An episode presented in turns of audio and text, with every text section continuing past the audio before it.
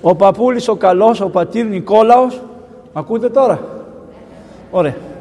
Ο πατήρ Νικόλαος με κάλεσε, μου λέει έλα βρε Παπαβαγγέλη πάλι, αλλά είναι εμπρόθεσμος παπάς. Τώρα με πήρε μόλις πήγα στο ξεροδοχείο, με πήρε ένας δεσπότης, λέει: Έχετε κανένα κενό; Όχι δεσπότη μου, του λέω: Δεν έχω κανένα κενό. Πού να έχω κενό, τώρα ήρθε η μεγάλη, μπαίνουμε στη μεγάλη εβδομάδα σε δύο εβδομάδες. Δεν μπορώ. Ο παππούλη λοιπόν πάντοτε έχει και με πήρε εμπρόθεσμα. Και εγώ λέω πάντα ναι σε όλους. Όλους λέω ναι. Ναι, ναι, ναι. Και μετά ανοίγω το χαρτί και βλέπω ότι την ίδια μέρα έχω πει σε τρεις ναι. Οπότε καταλαβαίνετε. Σας ευχαριστώ πάρα πολύ. Μεγάλη μου χαρά η πόλη της Θεσσαλονίκης. Ξέρω πολλά από την ιστορία της πόλεως. Είναι μια πόλη, σας έχω πει και άλλη φορά, είναι μια πόλη, λένε συμπρωτεύουσα, μου λένε η συμπρωτεύουσα.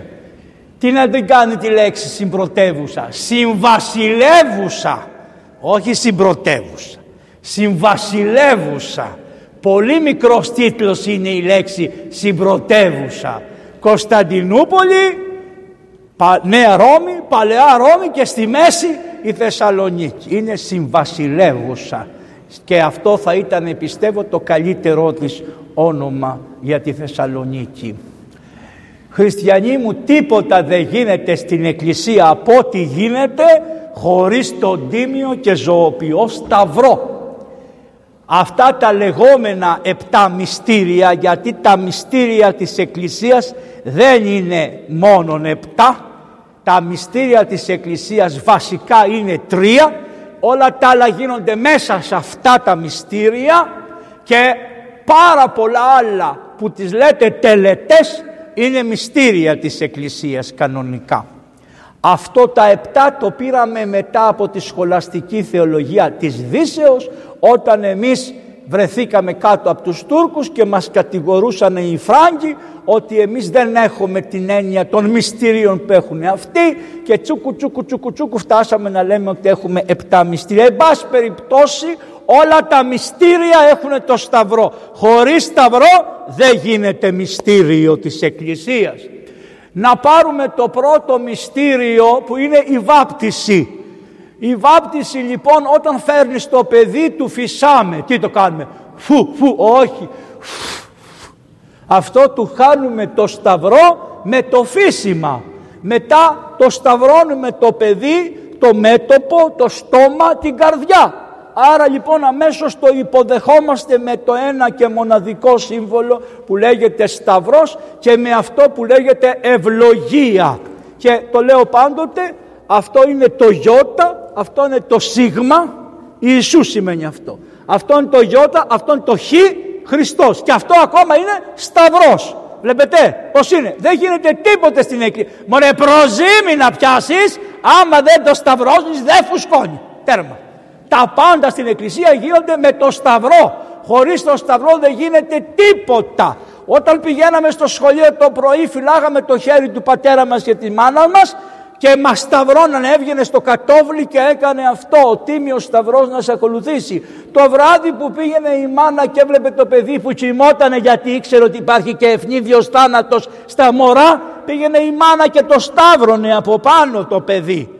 Μην πω τη Βασιλιάδου που σε ένα ποτήρι με νερό σε αυτή την ταινία έκανε και το σταύρωνε το νερό για να σου φύγουν τα δαιμόνια που σου είχαν κάνει τη φαντασία.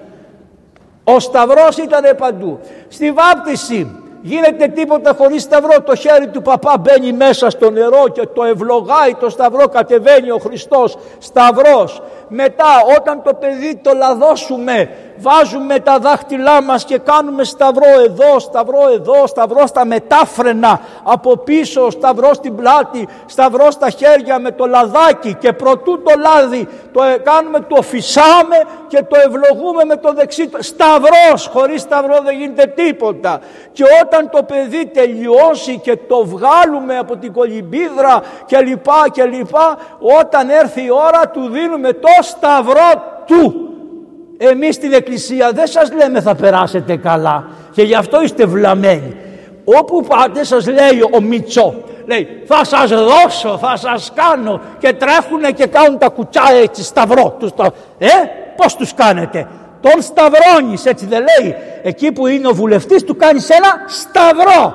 Σταυρωσέ τον όπως του πρέπει φέτος. Σταύρωσέ τον όπως του πρέπει. Σταυρός κανονικός. Γιατί οι αντίχριστοι αυτοί από το διαβατήριο ό,τι έχει εκκλησία και έχει σταυρό από πάνω η εκκλησία το έχουν βγάλει το σταυρό. Αφήσανε μπροστά το οικόσιμο της πατρίδας αλλά τους σταυρούς πάνω από τα μνημεία τους βγάλανε. Αλλά να τους σταυρώσεις θέλουνε. Ε, σταυρώστε τους και μετά από τα τέμπη όπως τους πρέπει. Να βάλετε το σταυρό σας όπως γιατί ακόμα και το σημείο του σταυρού το ζητάνε για να βγούνε. Έτσι δεν είναι; Σας το έχουνε το σταυρό για σημείο για να βγούνε. Οι παμπώνυροι της οικουμένης που ανακατεύουν το πικρό με το γλυκό. Λοιπόν, θα μου πεις παπά μου ακόμα δεν ήρθες και άρχισες την ταρακή. Δεν πειράζει. Σταυρός. Μετά που το παιδί του λέμε παιδάκι μου στην εκκλησία μην περιμένεις κανένα καλό. Βάσανα, δάκρυα, υπομονή και γι' αυτό πάρε και εσύ το σταυρό σου. Και του δίνανε ένα σταυρό. Οι παλαιοί δεν είχαν σταυρούς όπως έχετε εσείς ασημένιους και χρυσούς και τέτοια. Τι κάνανε λοιπόν; Του βάζανε εδώ μια κότσινη, μια κότσινη κλωστή καλή το γυρίζανε έτσι, το δένανε από πίσω και έλεγαν ο αδελφός ημών Κωνσταντίνος ενδύεται το σημείο του σταυρού εν τη καρδία αυτού.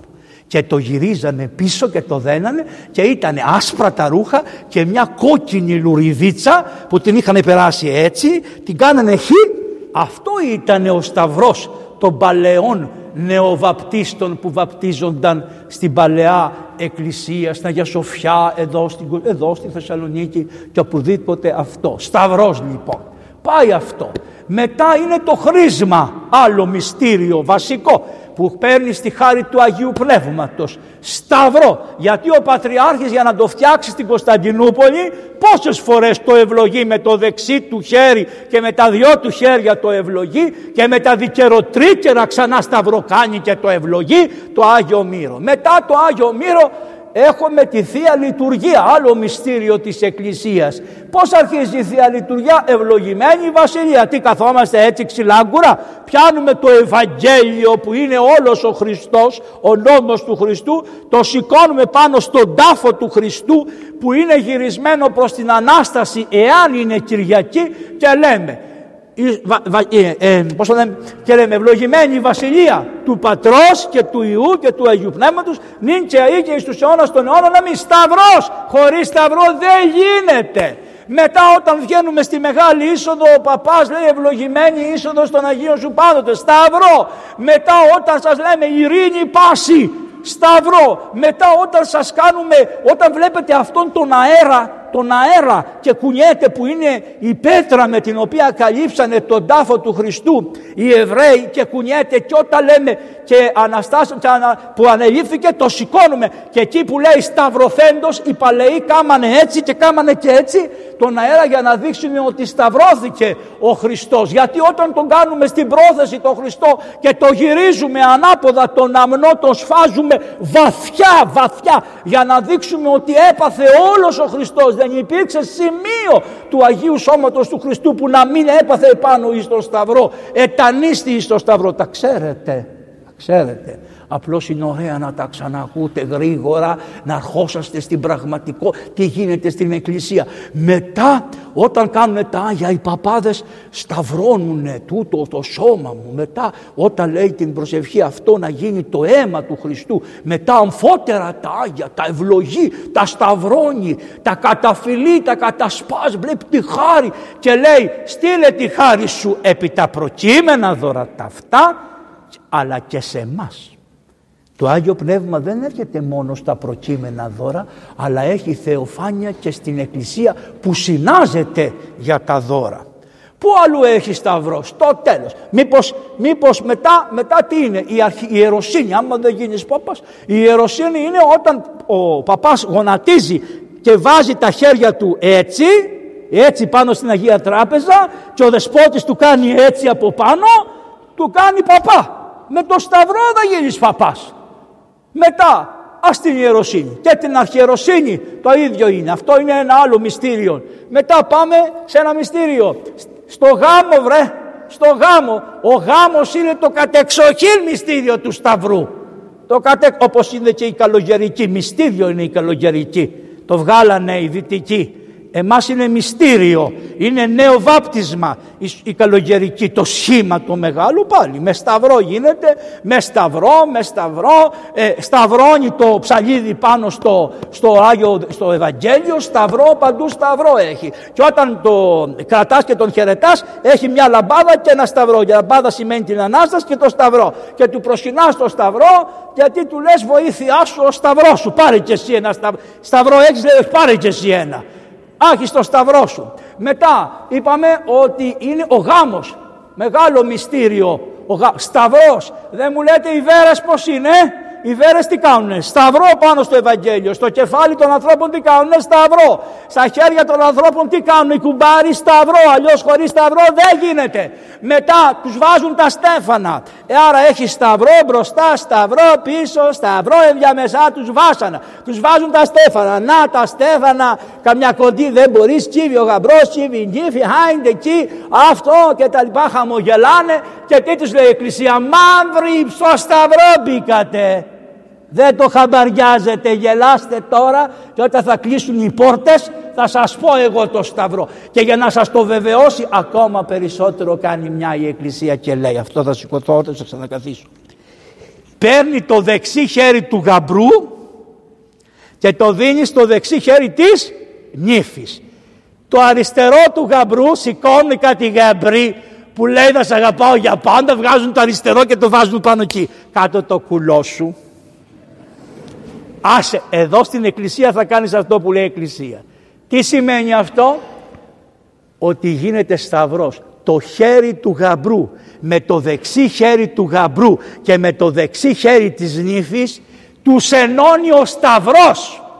Είναι σημείο ο σταυρός στο γάμο. Ενώνει και επειδή η κακόμοι λέει καλά σταυρός πίσω, σταυρός πλάτ, σταυρός ενδιάμεσα, όλα μαύρα κι άραχνα. Δεν υπάρχει καλό. Εάν είναι Κυριακή ο γάμος υπάρχει ένα καλό. Το Ευαγγέλιο είναι γυρισμένο στην Ανάσταση. Άμα το κάνετε Σαββάτο, σταυρό θα έχετε πάλι μπροστά σας. Γιατί πάτε με τους πεθαμένους. Εμείς τα χαλάσαμε, εμείς τα χαλάσαμε, εμείς κάνατε την ημέρα του πένθους την κάνατε χαράς και την ημέρα της χαράς την κάνατε μέρα περισσότερα μνημόσυνα τις Κυριακές από ό,τι γάμι όσο οφείλουμε να έχουμε. Και είχε μπροστά το Ευαγγέλιο. Και όταν ο παπάς χορεύει τα, τους ανθρώπους το Ευαγγέλιο το κρατάει στην Ανάσταση. Τι τους λέει; Μη φοβάστε. Σταυρός είναι. Υπομονή θα κάνετε. Στην Ανάσταση θα βγείτε Πάει γι' αυτό. Το ευχέλαιο τι έχει, σταυρό όλα. Το λάδι το ευλογούμε, μετά όταν σας λαδώνουμε με το ευχέλαιο πάλι σταυρός. Η εξομολόγηση εκεί να δεις σταυρός που δεν βγαίνει το φίδι από το στόμα που λέει πάτερ έχω να σας πω κάτι αλλά δεν μπορώ να σας το πω και βλέπεις το φίδι μέχρι το στόμα και κάνει τη γλώσσα έτσι και μετά κάνει χλουπ και πάει πίσω έλα καλή μου τις ίδιες αμαρτίες καλέ μου, ε, όλοι τις ίδιες αμαρτίες έχουμε. Έλα ψάρι μου που σπαρταράς, έλα παιδί μου, έλα. Βγάλ το το ρημάδι να βγει από μέσα, να πεις στο αφεντικό. Το αφεντικό το ξέρει και λες και εσύ μωρέ ποια να είναι η αμαρτία. Φώτισέ με κύριε, μη του πω κάτι και τον στεναχώ. Σταυρό και για τον παπά και για αυτόν που περνάει τη Μεγάλη Πέμπτη που είναι ο άνθρωπος που εξομολογείται. Άρα τίποτα στην Εκκλησία δεν γίνεται χωρίς τον τίμιο και ζωοποιό σταυρό. Γιατί όταν πεθάνετε πώς πεθαίνετε; Που λένε ότι δεν είναι μυστήριο η κηδεία. Η κηδεία είναι μυστήριο. Παλιά είχε τα σθήρα στα σθήρας και θα έπρεπε όσοι κάθονταν σταυροπόδι να τους πετάγαν έξω. Γιατί είναι μυστήριο της Εκκλησίας. Και πώς είναι μυστήριο; Πρώτον, αυτός είναι χριστιανός, ο πεθαμένος, ο κεκοιμημένος. Πώς τα έχει τα χεράκια του, πώς τα έχει, σταυρός. Έτσι. Τι σημαίνει, σταυρός, όχι μάτια μου. Εάν πάτε σε πολιτική κηδεία που πήγα εγώ μια φορά, που πέθανε ένας και πήγα στην πολιτική κηδεία του, παπάς έτσι, ωραίος. Ήμουν ένας παπάς σε πολιτική κηδεία. Πολύ ωραία κηδεία, άλλη φορά θα την πω δεν έχω χρόνο. Καθόταν ο πεθαμένος σαν το Μάο του έτσι ήταν. Μην και του κάνουν τα χέρια, ούτε τα χέρια. Μην τα σταυρώσουν που είναι φυσικό να τα σταυρώσεις τα χέρια. Δεν είναι φυσικός τρόπος. Επίσης κάτι άλλο το λάδι που ρίχνουμε το επορκιστικό και το χώμα που ρίχνουμε τι κάνουμε; Σταυρό κάνουμε πάνω στον άνθρωπο. Σταυρό όλα με το σταυρό γίνονται. Βλέπετε πολύ γρήγορα σας είπα μερικά πράγματα που γίνονται με το σταυρό ή στην Ορθόδοξο Εκκλησία. Αλλά ο σταυρός είναι ένα μυστήριο το οποίο είναι παμπάλαιο. Φανερώθηκε από την αρχή της ζωής στον κόσμο. Αφήστε δε που ο άνθρωπος σαν κατασκευή είναι σταυροειδής.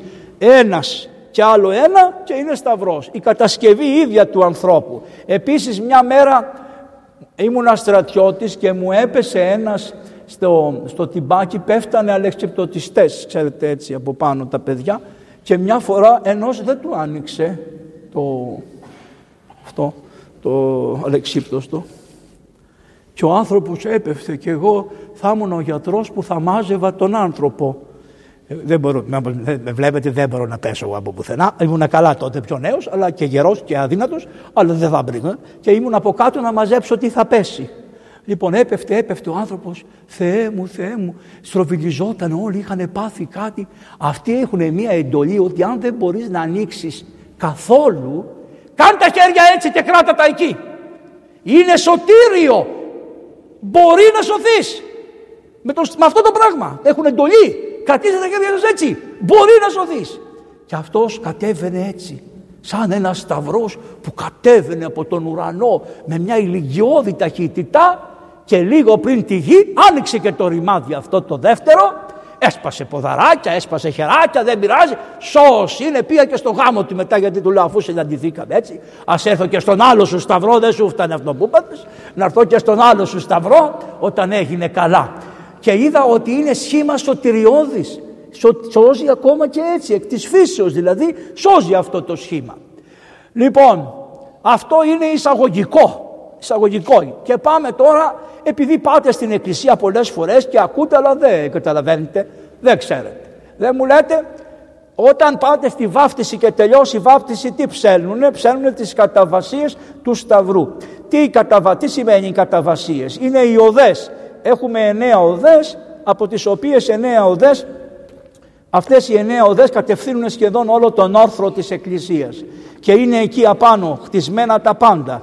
Και όταν τελειώνει η οδή τότε ψέλνεται το αρχικό, ψέλνεται μεγαλοπρεπώς, αργά και οφείλουν οι χωροί και οι δύο να κατεβούν από τα ψαλτήριά να έρθουν στο κέντρο του ναού, να ψάλουν μαζί την καταβασία και μετά να ξαναχωρήσουν και ξανεβούν πάλι πάνω. Και μετά να ξανακατεβούν πάρα στην εκκλησία δηλαδή υπήρχε μια κινητικότητα. Και είναι πάρα πολύ ωραίο θέμα διότι καταλαβαίνεις ότι κάτι συμβαίνει. Αυτό το κατέβασμα από πάνω από τα θρονιά λέγεται καταβασία. Και καταβαίνανε. Έτσι λοιπόν έχουμε τις καταβασίες του Σταυρού.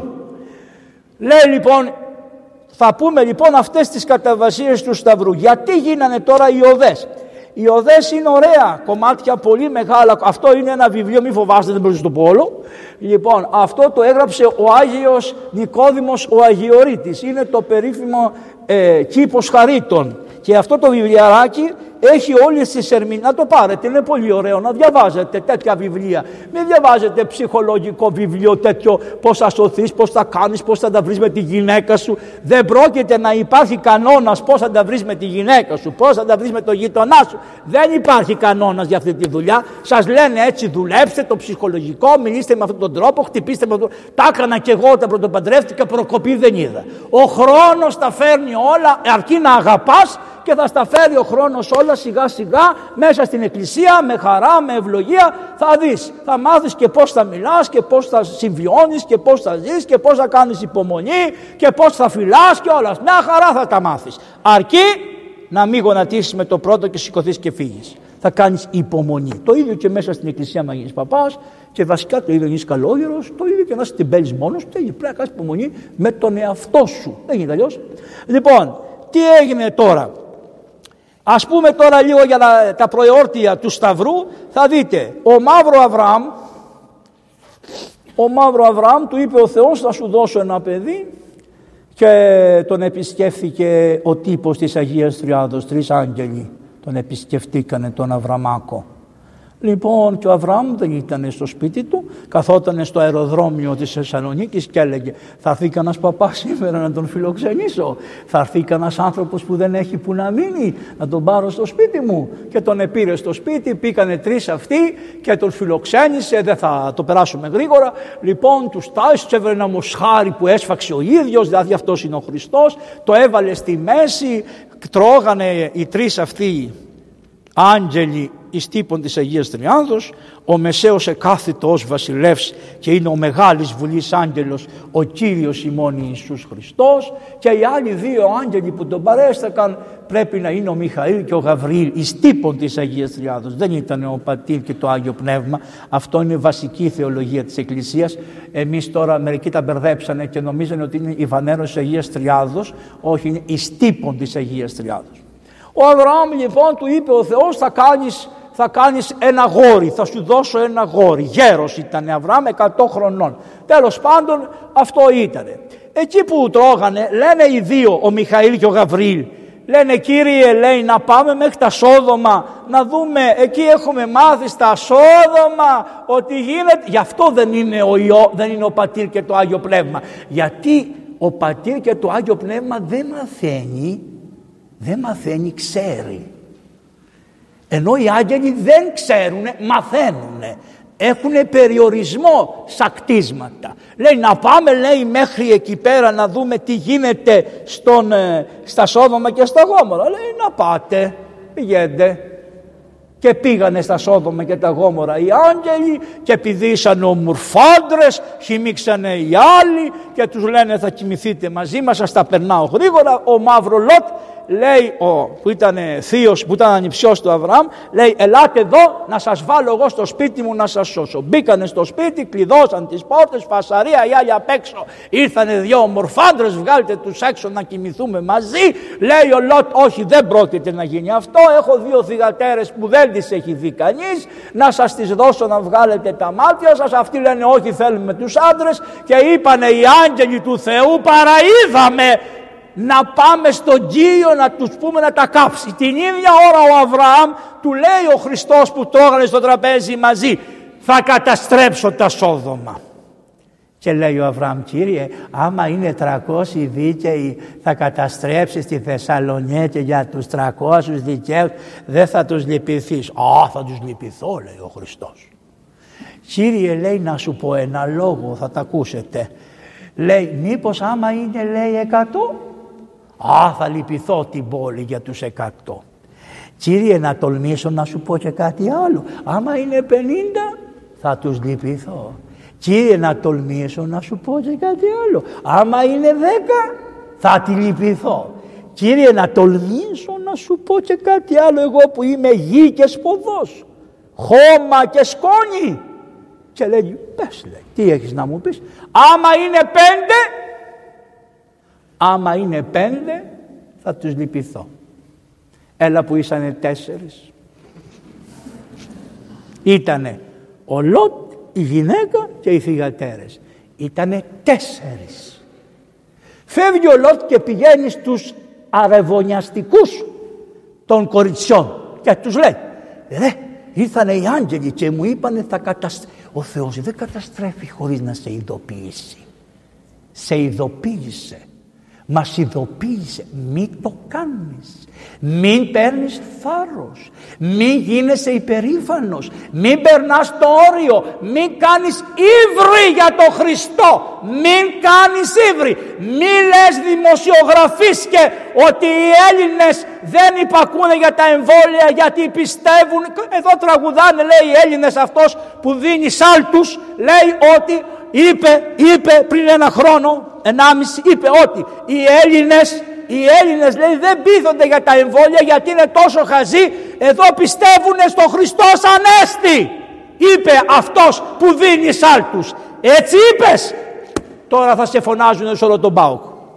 Αφού είσαι έτσι, στα φυλάει ο Θεός μη τολμήσεις να πεις για τον Χριστό και την Παναγία όπως είπε ένας Μόσιαλος που είπε για την Παναγία και εξαφανίστηκε κι αυτός. Θα έρθει η σειρά σου Κύριε. Δεν υπερασπίστηκες αυτούς που σε ανέδειξαν και σε ανεχτήκανε. Ήρθε η σειρά σου. Το θέμα είναι ότι δεν έπρεπε να γίνει τέτοιο κακό. Τόσο μεγάλο κακό, τόση πίκρα που πήρανε οι άνθρωποι εγώ επέρναγα και έβλεπα τα Όρος και μετά λέω τι βλέπεις τα Όρος γύρισε τα μάτια σου προς τα τέμπη με το αεροπλάνο να κάνεις ένα σταυρό, να κάνεις ένα τρισάγιο στον αέρα για αυτούς τους ανθρώπους που αυτοί οι 57 είναι οι ευρισκόμενοι. Μου είπαν ότι υπάρχουν και άλλοι πολύ αρκετοί που δεν έχουν βρεθεί, που δεν έχουν δηλωθεί, που τους ψάχνουν.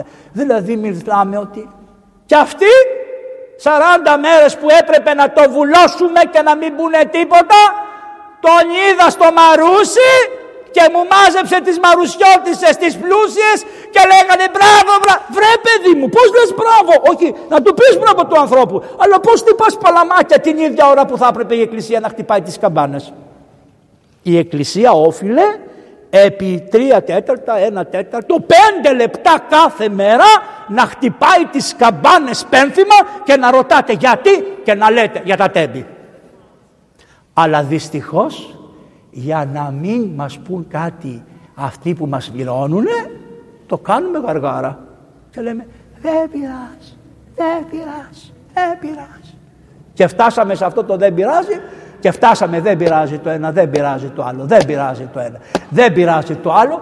Γιατί το πάθαμε, ξέρετε; Γιατί κανείς δεν αποδέχεται το σταυρό του. Κύριε το πόστο σου είναι ο σταυρός σου. Δεν θα κατέβεις από το πόστο σου. Δεν θα φύγεις από το πόστο σου. Όταν το Χριστό τον ανεβάσανε στο σταυρό κατέβηκε τι του λέγανε καταβάτω από τον σταυρό και θα σε πιστέψουμε το πόστο σου που σε βάλανε. Γιατρός είσαι από αυτούς που ανοίγουν τις ράμπες και τις ζάρες και αυτό, αυτό το ηλεκτρονικό υπουργός είσαι, τι είσαι, στο πόστο σου μάγκα μου, να μην κατεβείς από το πόστο σου, να σηκώσεις το σταυρό σου με ακεραιό, παπάς είσαι, να σηκώσεις το σταυρό σου με ακεραιό. Χάσαμε τη θέση του πόστου, όλοι, όλοι, όλοι.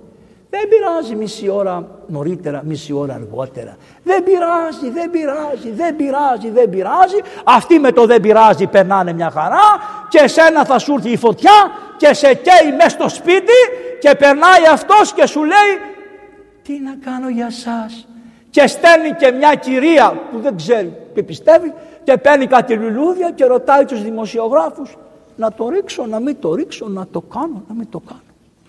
Αυτό είναι. Έκαμε σταυρό. Ποιος δεν θα πήγαινε σε τόσους πεθαμένους να κάνει ένα σταυρό; Σταυρό στους πεθαμένους. Κανένα. Αυτοί πήγανε όπως πάνε, σαν κάμβαλα.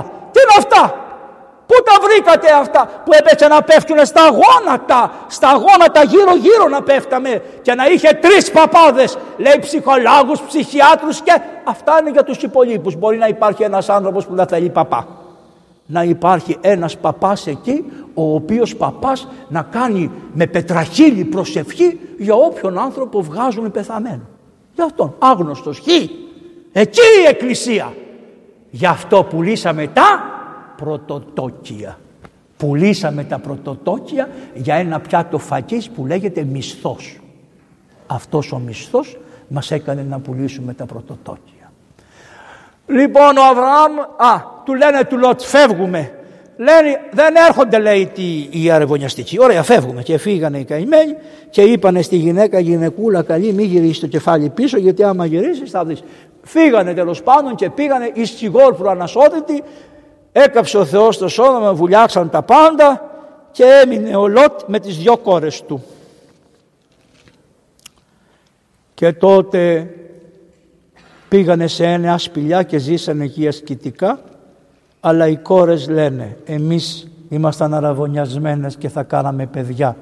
Με το ότι βούλιαξε ο Θεός τα Σόδομα και τα Γόμορα εμείς παιδιά δεν θα κάνουμε. Και επίσης τι να κάνουμε παιδιά; Να κάνουμε παιδιά με απερίτμητους με ειδωλολάτρες. Τι παιδιά θα είναι αυτά; Δεν έχουμε άντρες και όπως το λέγανε κοιτάζουν το γέρο τον πατέρα τον πατέρα τους δεν το μεθούμε το γέρο λέει μήπως μεθυσμένος κοιμηθεί μαζί μας και του κάνουμε παιδί. Ξέρω ότι με αυτά ανατριχιάζεται. Ναι, Μας λένε αυτοί που κάνουν τους ελληνιστές ότι εσείς έχετε πολύ κακά μέσα στην Παλιά Διαθήκη. Έχει, ναι. Αλλά υπάρχει μια διαφορά με τους αρχαίους Έλληνες. Οι αρχαίοι Έλληνες λέγανε καλά τα κάνουνε, ενώ η Παλιά Διαθήκη έλεγε κακά τα κάνουν. Αυτή είναι η διαφορά. Τα αναφέρει, αλλά λέει ότι ήταν κακό. Και έπρεπε να κάνουν μετάνοια και να κάνουν εξομολόγηση και να κάνουν τον κανόνα. Ενώ οι αρχαίοι Έλληνες το είχαν καμάρι να κάνουν τέτοια πράγματα. Τα θεωρούσαν φυσικά. Και οι θεοί ακόμα περισσότερο. Άπαξ για να λύνουν και αυτά με κάτι ελληναράδες που θα παρουσιαστούν και αυτοί που είναι οι ειδωλολάτρες δεν κοινωνήσανε, δεν εξομολογηθήκανε, δέρνανε τον κόσμο, χτυπάγανε τον κόσμο, καταργήσανε το φιλόξενο που είχε ακόμα και ο Δίας, ο ξένιος Δίας. Δέρνανε και να παρουσιαστούν να σου πούν δώσ' μου και εσύ το κουκί. Και πάνε οι ανόητοι σαν τους τυφλούς στον Άδη και τους δίνουνε και σε αυτούς τα κουτσιά. Να προσέξετε και αυτό. Και αυτό το φίδι που έρχεται από άλλες, φίδια είναι που έρχονται από άλλες μεριές. Να... Εμάς μόνο το Χριστό θα ακούμε. Τι λέει ο Χριστός, θα ψάξουμε να βρούμε, δεν είναι ακόμα η ώρα. Θα δούμε εκείνη την ώρα, θα σκεφτούμε κατά Χριστόν. Όχι κατά συμφέρον ιδιωτικό. Εμείς να σκεφτείτε κατά τον Χριστό. Τι θα ήθελε ο Χριστός; Και αυτό να. Τίποτα, τίποτα. Τίποτα, τίποτα. Γιατί αν πηγαίνανε 4 εκατομμύρια, 2 εκατομμύρια και λέγανε να, όχι να μου τζώσουνε, όχι, θα σας έλεγα τι πολιτιακό πρόβλημα θα γινόταν στη χώρα και θα τα μαζεύανε όλα όλα.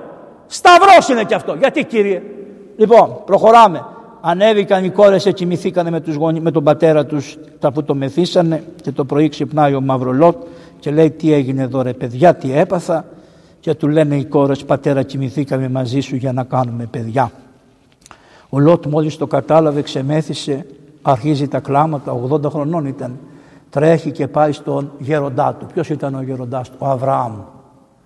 Πάτερ Αβραάμ λέει. Πάτερ Αβραάμ. Αυτό και αυτό και αυτό. Γέροντά μου, αυτό και αυτό μου συνέβη. Και λέει ο Αβραάμ, δίκαιον έχεις δε φταίς, αλλά και φταίς. Δε φταίς, αλλά και φταίς. Μεγάλη αμαρτία. Τι θα κάνω πάτερ Αβραάμ; Έλα του λέει να σου πω. Οι τρεις άγγελοι που φύγανε μου αφήσανε τα τρία τους μπαστούνια. Αυτά τα τρία μπαστούνια σου τα δένω και σου τα δίνω. Το ένα είναι από Πεύκο, το άλλο είναι από Κυπαρίσι και το άλλο είναι από Κέδρο.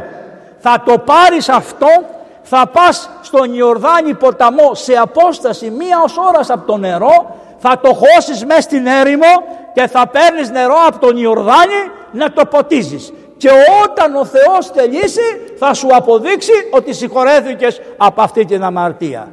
Αλλά θα πηγαίνεις από το ποτάμι να το ποτίζεις εάν στο δρόμο συναντήσεις άνθρωπο και σου ζητήσει το νερό που κουβαλάς θα του το δώσεις να το πιει. Αυτό λέγεται κανόνας. Και όταν δώσεις να το πει, επειδή ό,τι μείνει δεν είναι για το Θεό, αλλά ήταν για τον άνθρωπο, θα το χύσεις, θα ξαναγυρίσεις τον Ιορδάνη να το γεμίσεις και να πας. Και άμα στο δρόμο βρεις άλλον και στο ζητήσει, θα πηγαίνω έρχεσαι συνέχεια μέχρι που ο Θεός θα σου αποκαλύψει τι και πότε συγχωρέθηκες. Ε, καταλάβατε πώς είναι; Έκαμε την αμαρτία, αλλά έκαμε και τον κανόνα της αμαρτίας. Και τότε ο Κακοημύρης έβαλε τις τρεις μπαστούνες, τις φύτεψε και πήγε την πρώτη μέρα το νερό και το πότισε το δεντράκι, το ξύλο. Και είχε χαρά, σου λέει ωραία, εύκολο είναι μία ώρα να πάω, τσακ τσακ τσακ. Τη δεύτερη μέρα τρεις του βρεθήκανε στο δρόμο να του ζητήσουν νερό. Άρα πήγε και ήρθε έξι φορές. Τη τρίτη τρία χρόνια δεν τα πότισε ούτε μία φορά. Είχε τόσο πήγαινε έλα που δεν τα πότισε ούτε. Τον τρίτο χρόνο κατάφερε να τα ξαναποτίσει μια φορά. Και εκεί που τα πότισε τον τρίτο χρόνο βγήκε από τα δέντρα, ανοίξανε τα δέντρα και βγάλανε. Το ένα έβγαλε ένα κυπαρισάκι, το άλλο έβγαλε ένα κέντρο και το άλλο έβγαλε ένα, μια, ένα πεύκο. Λοιπόν, και αυτά τα τρία ενωθήκανε, μεγαλώσανε, μεγαλώσανε Και σε χίλια χρόνια γίνανε ένα πολύ μεγάλο δέντρο που ήταν ένα, ένα. Ο τριμερής του Κυρίου Σταυρός. Γι' αυτό το λέτε το Σταυρό τριμερή, ότι είναι από τρία δέντρα κατασκευασμένος. Μετά από χίλια χρόνια λοιπόν αποφασίζει ο Σολομών που είναι γιος του Δαβίδ του βασιλέως να χτίσει το ναό του Σολομώντος. Και λένε αυτοί οι Εβραίοι θέλουμε ένα ξύλο γερό και καλό, πολύ μεγάλο σε μήκος, σε φάρδος και δεν ξέρω τι και τους είπα και είπαν όλοι το, το δέντρο του Λότ. Να κόψουμε το δέντρο του Λότ. Και πήγανε και το κόψανε και το φέρανε να το βάλουν στο ναό. Είχε 4,5 μέτρα ύψος 4,5 μέτρα ήταν το μάκρος του και είπανε να το βάλουμε. Και όπως το μετρήσανε πάνω το βάλουν πέφτει το δέντρο. Λέει γιατί ρε παιδιά αφού το μετρήσαμε κάτω το μετρήσαμε και πάνω τι έγινε; Μετά λέει ότι μάλλον να, τους, τους τείχους να τους φέρουμε πιο μέσα. Φέραν τους τείχους πιο μέσα, το δέντρο περίσευε προς τα έξω. Και είδανε και αποείδανε ότι το δέντρο δεν μπορούσαν να το χρησιμοποιήσουν. Και είπανε καταραμένο αφού γεννήθηκε από τέτοια αμαρτία πού θα το βάλουμε το δέντρο στο ναό; Και το πετάξανε σε μια άκρη και μετά από χίλια χρόνια βγάζει μια απόφαση ο Πόντιος Πιλάτος και είπε σταυρωθεί το. Και τότε λυσαμένοι, λυσασμένοι οι Εβραίοι, ενώ είχε καεί ο ναός αυτό δεν είχε πάθει τίποτα. Ξαναχτίστηκε ο ναός, απείραχτο το αφήσανε. Ο Χριστός όταν έμπαινε μέσα στο ναό υπάρχει ένα βιβλίο που λέει ότι όταν έμπαινε το κοίταζε. Έκανε με τα μάτια έτσι. Διότι ήξερε ότι εκεί απάνω θα ξαπλώσει για τελευταία φορά. Το κλινάρι που θα του βάλουν οι άνθρωποι θα είναι αυτό το ξύλο. Και πράγματι λοιπόν όταν είπανε, όταν είπανε σταυρωθεί το και τον υπέγραψε για να τον σταυρώσει πράγματι εκείνη την ώρα είπανε όλοι το καταραμένο ξύλο. Και τρέξανε ομοθυμαδόν μαζί με κάτι έτσι του λέει η παροιμία, εγώ δεν θέλω να τους πω και πήρανε το ξύλο σηκωτό και το φύρανε με κάλφες και το κόψανε και το φτιάξανε και το βάλανε και το ετοιμάσανε το καταραμένο ξύλο. Γι' αυτό όποιος κρεμάται στο ξύλο ήταν καταραμένος. Ο Χριστός μας λοιπόν σε αυτό το ξύλο απάνω σταυρώθηκε για να πει τι; Από το αίμα που χύθηκε πάνω σε αυτό το ξύλο το καταραμένο έγινε το ξύλο ευλογημένο.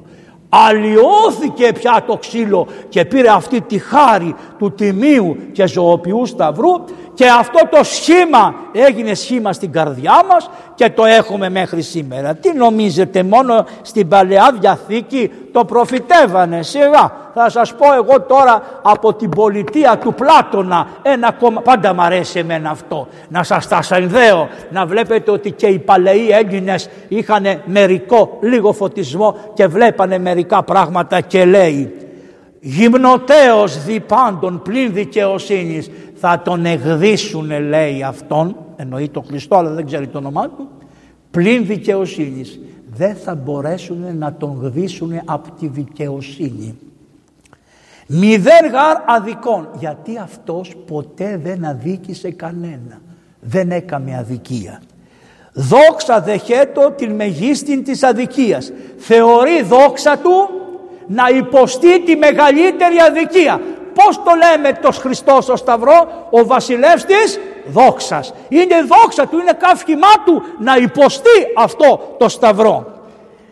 Βεβασανισμένος εις δικαιοσύνη, να πάθει βάσανα για τη δικαιοσύνη, αλλά θα είναι αμετάστατος άχρη θανάτου. Δεν θα υποχωρήσει μέχρι να, σταυρω... μέχρι να πεθάνει λέει εδώ. Πιο κάτω λέει το σταυρό.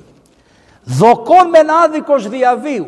Όλοι αυτοί που τον εσταυρώσανε λέγανε ότι είναι άδικος προς το Θεό, προς τους ανθρώπους και όλη του η ζωή έμοιαζε να είναι άδικη σύμφωνα με, τας, με τις γραφές. Εκείνος δε ον ο μόνος δίκαιος. Ο ον είναι ον. Ο μόνος δίκαιος ήταν αυτός, θα είναι αυτός. Ούτω διακείμενος ο δίκαιος μαστιγώσετε. Με αυτή τη διάθεση αυτός ο δίκαιος θα τον μαστι Πλάτωνας. Καμία σχέση με, με τον Χριστό. Καμία δεν είχε γεννηθεί ούτε ήταν, ήταν πάει πού. Και είναι στην πολιτεία γραμμένο. Μαστιγώσετε θα τον μαστιγώ. Στρεβλώσετε. Τι είναι η στρέβλωση. Αυτές οι φάπες, οι σφαλιάρες, τα χτυπήματα που υπέστη όλα. δεθήσετε. Και λέει και κάτι άλλο. Τόσο πολύ θα τον δέσουν στο λαιμό. Γιατί τον τραβάγανε από το λαιμό. Τον είχαν σαν, πώς το λένε, σαν να είναι ζωντανό τον τραβά. Ώστε τα μάτια του, επειδή τον πνίγανε εδώ, τα μάτια γίνανε κόκκινα μέσα. Και λέει, το λέει ωραία, ακούστε τι λέει, εκαφίσετε το οφθαλμό. Από τα χτυπήματα θα του καίνε τα μάτια, δεν θα μπορεί να δει.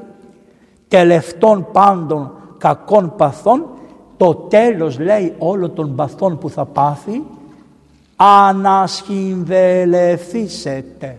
Τι σημαίνει; Θα τον κάνουν έτσι, έτσι, αυτό σημαίνει. Θα το σταυρώσουν θα τον, πώς το λέμε αυτό, θα τον κρεπάρουν, το βάλουν πάνω σε ένα ξύλο, σχή και σαν να το σχίζουν, θα του τραβήξουν τα, τα, γι' αυτό λέει όλο το σώμα τους στανισμού στο σταυρό. Θα τον βάλουν σε ένα ξύλο και θα του τραβήξουν τα χέρια επάνω στο ξύλο. Το λέει ο Πλάτωνας 400 χρόνια π.Χ. Άρα βλέπετε ότι είναι ένα πράγμα που το έχει και ο Πλάτωνας από τους αρχαίους Έλληνες λίγο δει, φανταστείτε πόσο της Παλαιάς Διαθήκης. Ο Αβραάμ ο καημένος όταν γέννησε το παιδί του λέει ο Θεός κοίταξε Αβραμάκο εγώ θέλω από σένα κάτι λέει ναι κύριε τι θέλετε; Α του λέει θέλω θέλω του λέει να πας να μου σφάξεις το παιδί σου να μου σφάξεις το παιδί σου ωραία λέει πού να το σφάξω θα σου πω εγώ λέει. Πορεύθητη και είπε λάβε τον ιόν σου των αγαπητών Τη βλέπετε τη λέξη. Γιατί ο Χριστός τι είναι, ούτως είναι ο Υιός μου ο αγαπητός, αυτού ακούεται. Το λέει εδώ, το γιο σου τον αγαπητό τον Ισαάκ να πας να τον εσφάξεις. Σου το δίνω εγώ εντολή. Και τι είπε ο Αβραάμ, Κύριε, ο, ναι θα πάω Κύριε. Και αναστάσω ο Αβραάμ πρωί, επέσαξε την όνον, έφτιαξε τη γαϊδούρα και σχίσα στα ξύλα, έκοψε τα ξύλα και ξεκινήσανε και πήγανε. Και όταν φτάσανε σε ένα βουναλάκι που ήταν μετά χτίστηκε και ο ναός του Σολομόντος πάνω σε αυτό το βουναλάκι εκεί λέει καθ' τρεις μέρες περπατήσανε και τρεις νύχτες. Σας αρέσει τρεις μέρες και τρεις νύχτες; Λοιπόν αφού ανεβήκανε πάνω στο βουναλάκι λέει τώρα ο Θεός μπρος! Λέει το παιδί είναι πολύ ωραία και είπε Ισαάκ προς Αβραάμ τον πατέρα αυτού πάτερ! Λέει ναι του λέει παιδί μου τι έστι τέκνον είπε «Ιδού το πυρ». Να το πυρ, η φωτιά. Να και τα ξύλα. Πού είναι το πρόβατο πατέρα μου. Πού εστί το πρόβατο. Εις ολοκάρπωση για να το κάψουμε. Και απήντησε ο Αβραάμ. Ο Θεός όψεται. Ας νοιαστεί ο Θεός παιδί μου για το πρόβατο. Ο Θεός όψεται παιδί μου για το πρόβατο. Κα τέκνον, τέκνον.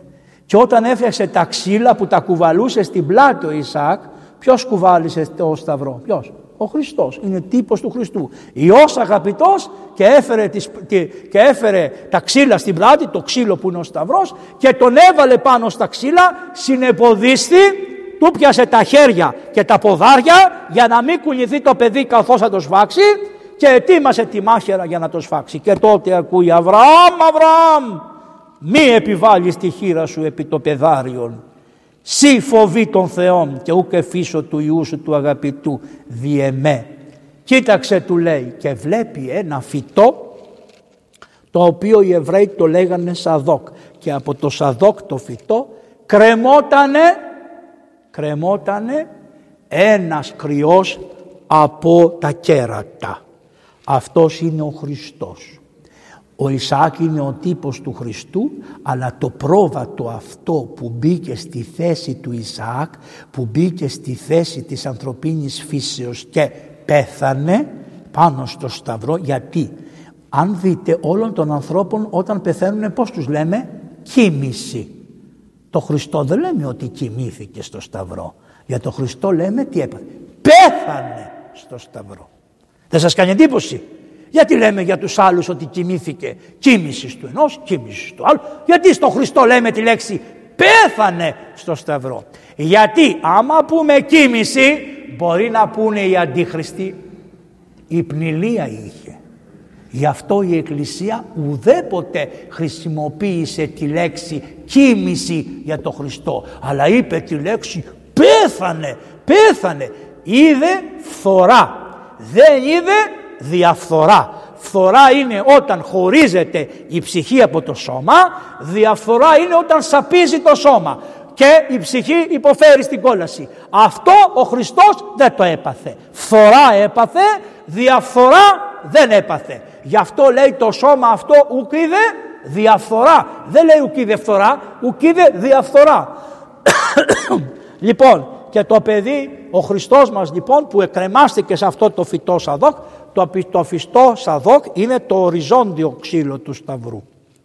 Το κάθετο έγινε από αυτό που σας είπα του Λότ, το οριζόντιο ξύλο του σταυρού έγινε από το φυτό σαδόκ.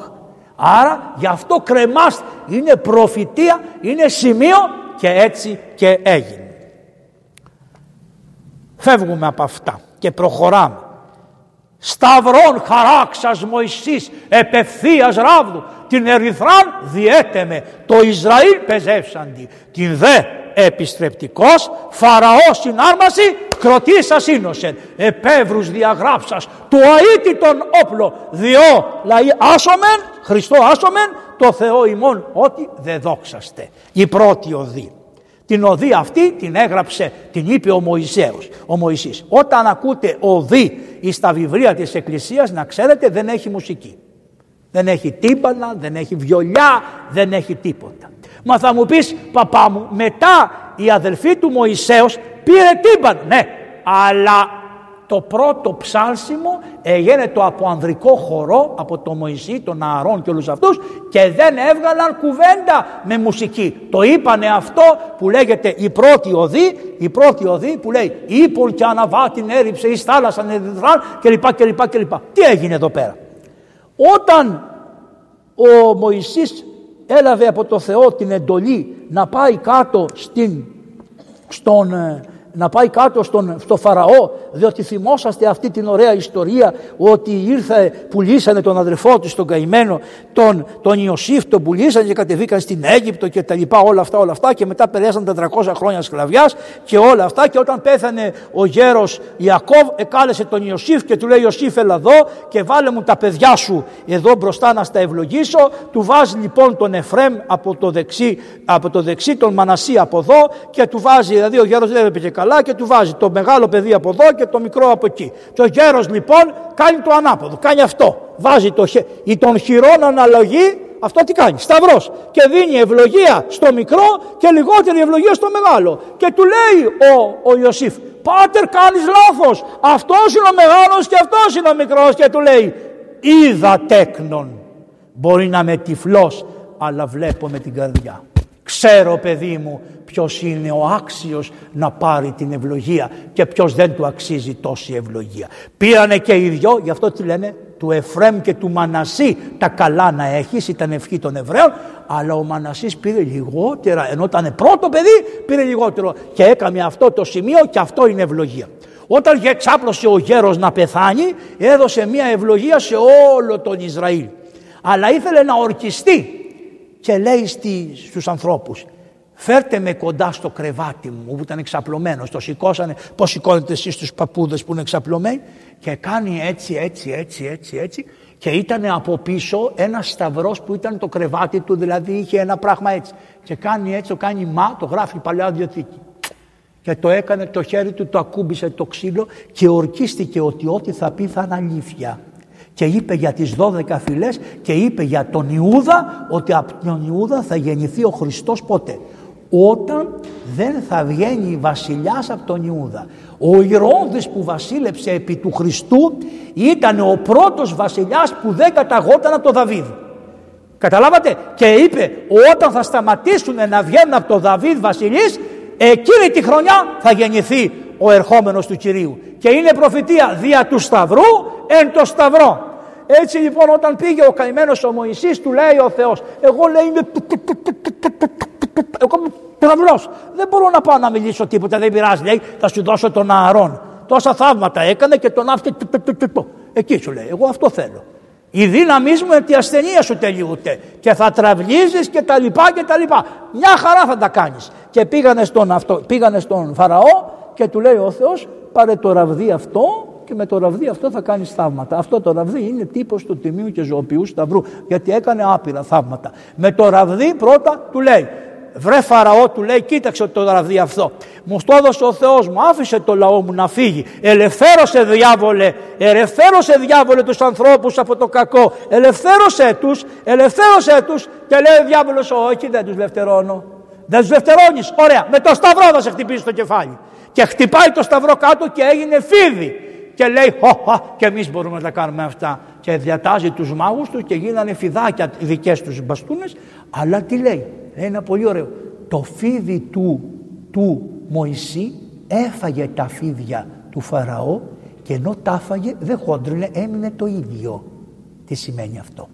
Ότι ο σταυρός του Χριστού νικάει τους διαβόλους, πέφτουν όλοι πάνω του, τους νικάει και δεν παθαίνει τίποτα ο σταυρό. Αυτοί παθαίνουνε, ο σταυρός του Χριστού δεν παθαίνει τίποτα. Προφητικό και αυτό το σημείο. Και μετά σηκώνει την μπαστούνα και έγινε όπως ξέρετε αίμα ο Νείλος, βάτραχοι, βγήκανε σκνήπες, κοινόμυγες, ε, μετά βγήκε θάνατος, πεθάνανε τα ζώα, βγάλανε κάτι έλκη, ε, πώς έχουμε και εμείς που είναι την ανεμοβλογιά, τις ευλογές, μετά έπεσε χαλάζι, μετά έπεσε ακρίδα και μετά ήρθαν τα πρωτότοκα, είπε ο Θεός, πάπαλα, τελείωσε, δεν ανέχομαι άλλο τον Φαραώ, από εδώ και πέρα θα δουλέψει μαχαίρι. Και είπε στον, στον ε, Μωυσή να σφάξετε ένα αρνί, το οποίο αρνί θα είναι ενός χρονού, άμομο, άμομο, δεν θα του σπάσετε τα πόδια.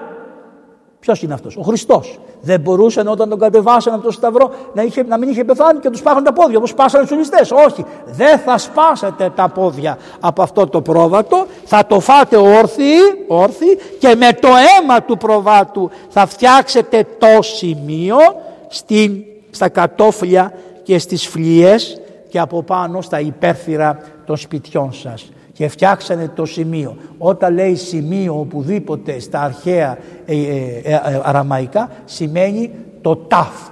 Το ταφ στα αραμαϊκά είναι σαν το σταυρό. Δεν έχει, δεν είναι σαν το σταυρό, πώς είναι το ταφ των Άγγλων, αλλά δεν έχει την μπαστούνιτσα. Αυτό είναι το σημείο. Αυτό το σημείο κάνανε με το αίμα από το αρνί, το κάνουν το σημείο. Εκεί, εκεί και από πάνω.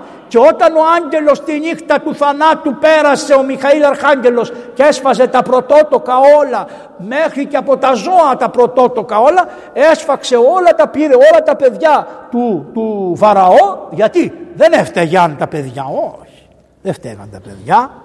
Έφταιγε ο Φαραώ που δεν είπε πήγαινε στο καλό σου έκανα ό,τι μπορούσα άνθρωπέ μου το κακό το πλήθυνες. Σου έκανα ό,τι μπορούσα να σε προστατέψω. Δεν γίνεται κάτι άλλο, θα μαζευτείς και τον μάζεψε και τότε είπε ο Φαραώ φυγέτε μπρος. και φύγανε όλοι αυτοί οι σεσωσμένοι από το αίμα το εσφαγμένο του αρνίου και φύγανε και πήκανε στην Ερυθρά θάλασσα. Φτάσανε και εκεί βλέπουν ότι ο Φαραώ είπε μωρέ τους έχασα τους δούλους που με είχαν και με δουλεύανε. Τα έχασα τα χαζά που μου δούλαν τους ψήφους. Ας πάω να τους ξαναφέρω πάλι πίσω και φεύγει λοιπόν ο Φαραώ και παίρνει άρματα των αρμάτων και τα έκαμε διπλά και τρίδιπλα και έτρεξε ο λαός έτρεξε ο Κακομύρης είχε πάρει και χρυσό σάφια και πράγματα και βάρητα πολλά και φτάσανε στο χείλο της Ερυθράς θαλάσσης και από πίσω βλέπανε την ημέρα να σηκώνεται η άμμος που ερχόταν ο Φαραώ και πάνε στον Μωυσή και του λένε δεν υπήρχαν τάφοι στην Αίγυπτο. Είτε είναι ανάγκη να μας φέρεις να ψοφήσουμε εδώ μέσα και να μπροστά στη θάλασσα και λέει ο Θεός, να, λέει ο Μωυσής να ρωτήσω τον Θεό και λέει ο Θεός μη φοβάσαι. Δεν έχετε βρε μια νεφέλη που σας σκεπάζει. Δεν έχετε ένα φωτεινό στήλο που σας σκεπάζει. Μπρος να πάει ο άγγελός μου να πάει πίσω, φεύγει ο άγγελος από μπροστά και πηγαίνει πίσω. Και η νεφέλη φωτεινή φεύγει από μπροστά και πάει πίσω. Και στέκεται το φως και η νεφέλη, φως και νεφέλη, φως και νεφέλη οριζόντιο και κάθετο στέκεται ανάμεσα στον Ισραήλ και στο Φαραώ. Και τι γίνεται; Γίνεται φως για τους Ισραηλίτες και σκοτάδι για τους Αιγυπτίους. Η κόλαση αυτό είναι. Το ίδιο φως είναι. Φως για τον άλλον και σκοτάδι για σένα. Το ίδιο φως είναι. Δεν αλλάζει το φως. Το φως είναι φως. Τα μάτια σου τα βλαμμένα δεν αντέχουν το φως και πας στην κόλαση. Μόνος σου πας στην κόλαση. Δεν σε πάει ο Θεός. Ο Θεός την κόλαση δεν την έφτιαξε. Και να το ένα κλασικό παράδειγμα. Το ίδιο φως το έβλεπαν οι άλλοι για φως και οι άλλοι το βλέπαν για σκοτάδι. Το ίδιο πράγμα. Ποιος σου φταίει, τα μάτια σου. Και είπε, και είπε τότε ο Θεός στο Μωυσή πάρε την μπαστούνα σου και σηκωσέτεινε στον ουρανό. Αυτό είναι σταυρός και χτύπα τα νερά και χτύπησε τα νερά και λέει, τι λέει σταυρών χαράξας Μωυσής επευθείας ράβδου την ερυθράν διέτε με κράπ ανοίξαν τα νερά και είδανε λέει τις αχτίδες του ηλίου πρώτη φορά να πάνε σε 30, 40, 50 μέτρα βάθος. Και έγινε τείχος δεξιά και τείχος αριστερά και λέει ο Μωυσής μπος μπέστε μέσα ο Μωυσής μπήκε τελευταίος. Πρώτα μπήκανε όλοι οι Ισραηλίτες και μετά μπήκε ο Μωυσής γιατί; Γιατί ο καλός ο άρχοντας φυλάει τα πρόβατά του δεν τα στέλνει με ένα τρένο και άμα θέλει ας μπει και αυτός μέσα. Γιατί δεν μπαίνει μάτια μου, αλλά μου έρχεσαι με τσικουρσάρες σου. Ε; Αυτό είναι ο καλός ο άρχοντας, ο Μωυσής. Αφού σωθήκανε όλοι και μπήκανε όλοι, τότε μπήκε ο Μωυσής. Ενώ, ενώ τους σε κάτι φωτογραφίες έτσι που είναι δυτικές πάει μπροστά ο Μωυσής με τον μπαστούνι και πάει πίσω ο λαός. Όχι, εδώ πήγε πρώτα ο λαός και μετά μπήκε ο Μωυσής. Από πίσω πήγαινε ο Μωυσής. Γιατί, για να σώσει, το ίδιο έκανε και ο Αλέξανδρος. Ο Αλέξανδρος ο Μέγας αυτός ο Μακεδόνας ο Μα... Κακομύριδες σας κοροϊδέψανε και στο όνομα. Τι σας λέγανε, ναι, ναι, δώστε τα κουκιά σε εμάς και εμείς και τούτος που πήρε τα κουκιά πήγε στη Βουλγαρία και έλεγε σας παρακαλώ Βουλγαροί μην βάζετε βέτο για να μπει αυτή η χώρα στην ΕΟΚ. Το θυμάστε, τα ξεχάσατε, πάτε να σταυρώνετε. Αυτή είναι η αλήθεια, εγώ δεν σας λέω ψέματα, τα ξέρετε πάρα πολύ καλά. Κοροϊδία και σε αυτό, όλο κοροϊδία. Μάτια μου τι να σε πιστέψω, πότε λες την αλήθεια, όχι αυτός, όλοι, όλοι, όλοι. Όχι, δεν είναι ο άνθρωπος, δεν φταίει ο συγκεκριμένος. Φταίει η διαβολοκα... Έχουμε παραδώσει τον κόσμο στο διάβολο και οι χριστιανοί δεν είμαστε ούτε αλάτι να αλατίσουμε το σπίτια μας δεν μπορούμε. Τα παιδιά σας είναι χαμένα. Πού είναι τα παιδιά μας, πού είναι τα παιδιά, χαθήκαν τα παιδιά. Λοιπόν, προχωράμε. Και αφού έφτασε, λέει ο Φαραώ, φτάσανε και αυτοί, λέει να μπούμε κι εμείς. Αλλά προχώρησε ο λαός και βγήκε από την απέναντι μεριά και τότε τι λέει ο Θεός; Την δε επιστρεπτικός γύρισε τη ράβδο τώρα έτσι. Τάκ. Μάγκα μου νόμιζες ότι θα περάσεις και εσύ την ερυθρά θάλασσα αυρόχη σύχνεση. Όχι. Γυρίζει η θάλασσα. Γυρίζει η ράβδος και τι κάνει; Ακουμπάει τα δύο άκρα του όρθιου νερού. Και αμέσως με κρότο εγκρό, ίνωσε τα νερά παπ και όσοι ήσανε μέσα, όλοι που ήσανε μέσα πνιγήκανε και βγήκαν τα πτώματα όπως βγήκανε στη Σαλαμίνα που πνιγήκανε οι Πέρσες και βγήκανε γύρω γύρω στον Ασπρόπρυγο, τώρα Ασπρόπρυγο στην εποχή εκείνη στα Μέγαρα και κάτω. Όλες, όλες αυτές οι αχτές βγεμίσανε από κουφάρια Περσών. Έτσι βγήκανε και τώρα τα κουφάρια αυτών που πνιγήκανε μέσα εκεί. Σταυρών χαράξας Μωυσής επευθείας ράβδο την ερυθράν διέτεμε. Το Ισραήλ πεζεύσαντι με τα πόδια περάσανε το βυθό της θάλασσας αυτό λέει. Και μετά επεύρους διαγράψας το αίτητον όπλων. Ποιο είναι το αίτητο όπλο; Ο Χριστός. Ο Σταυρός του Χριστού.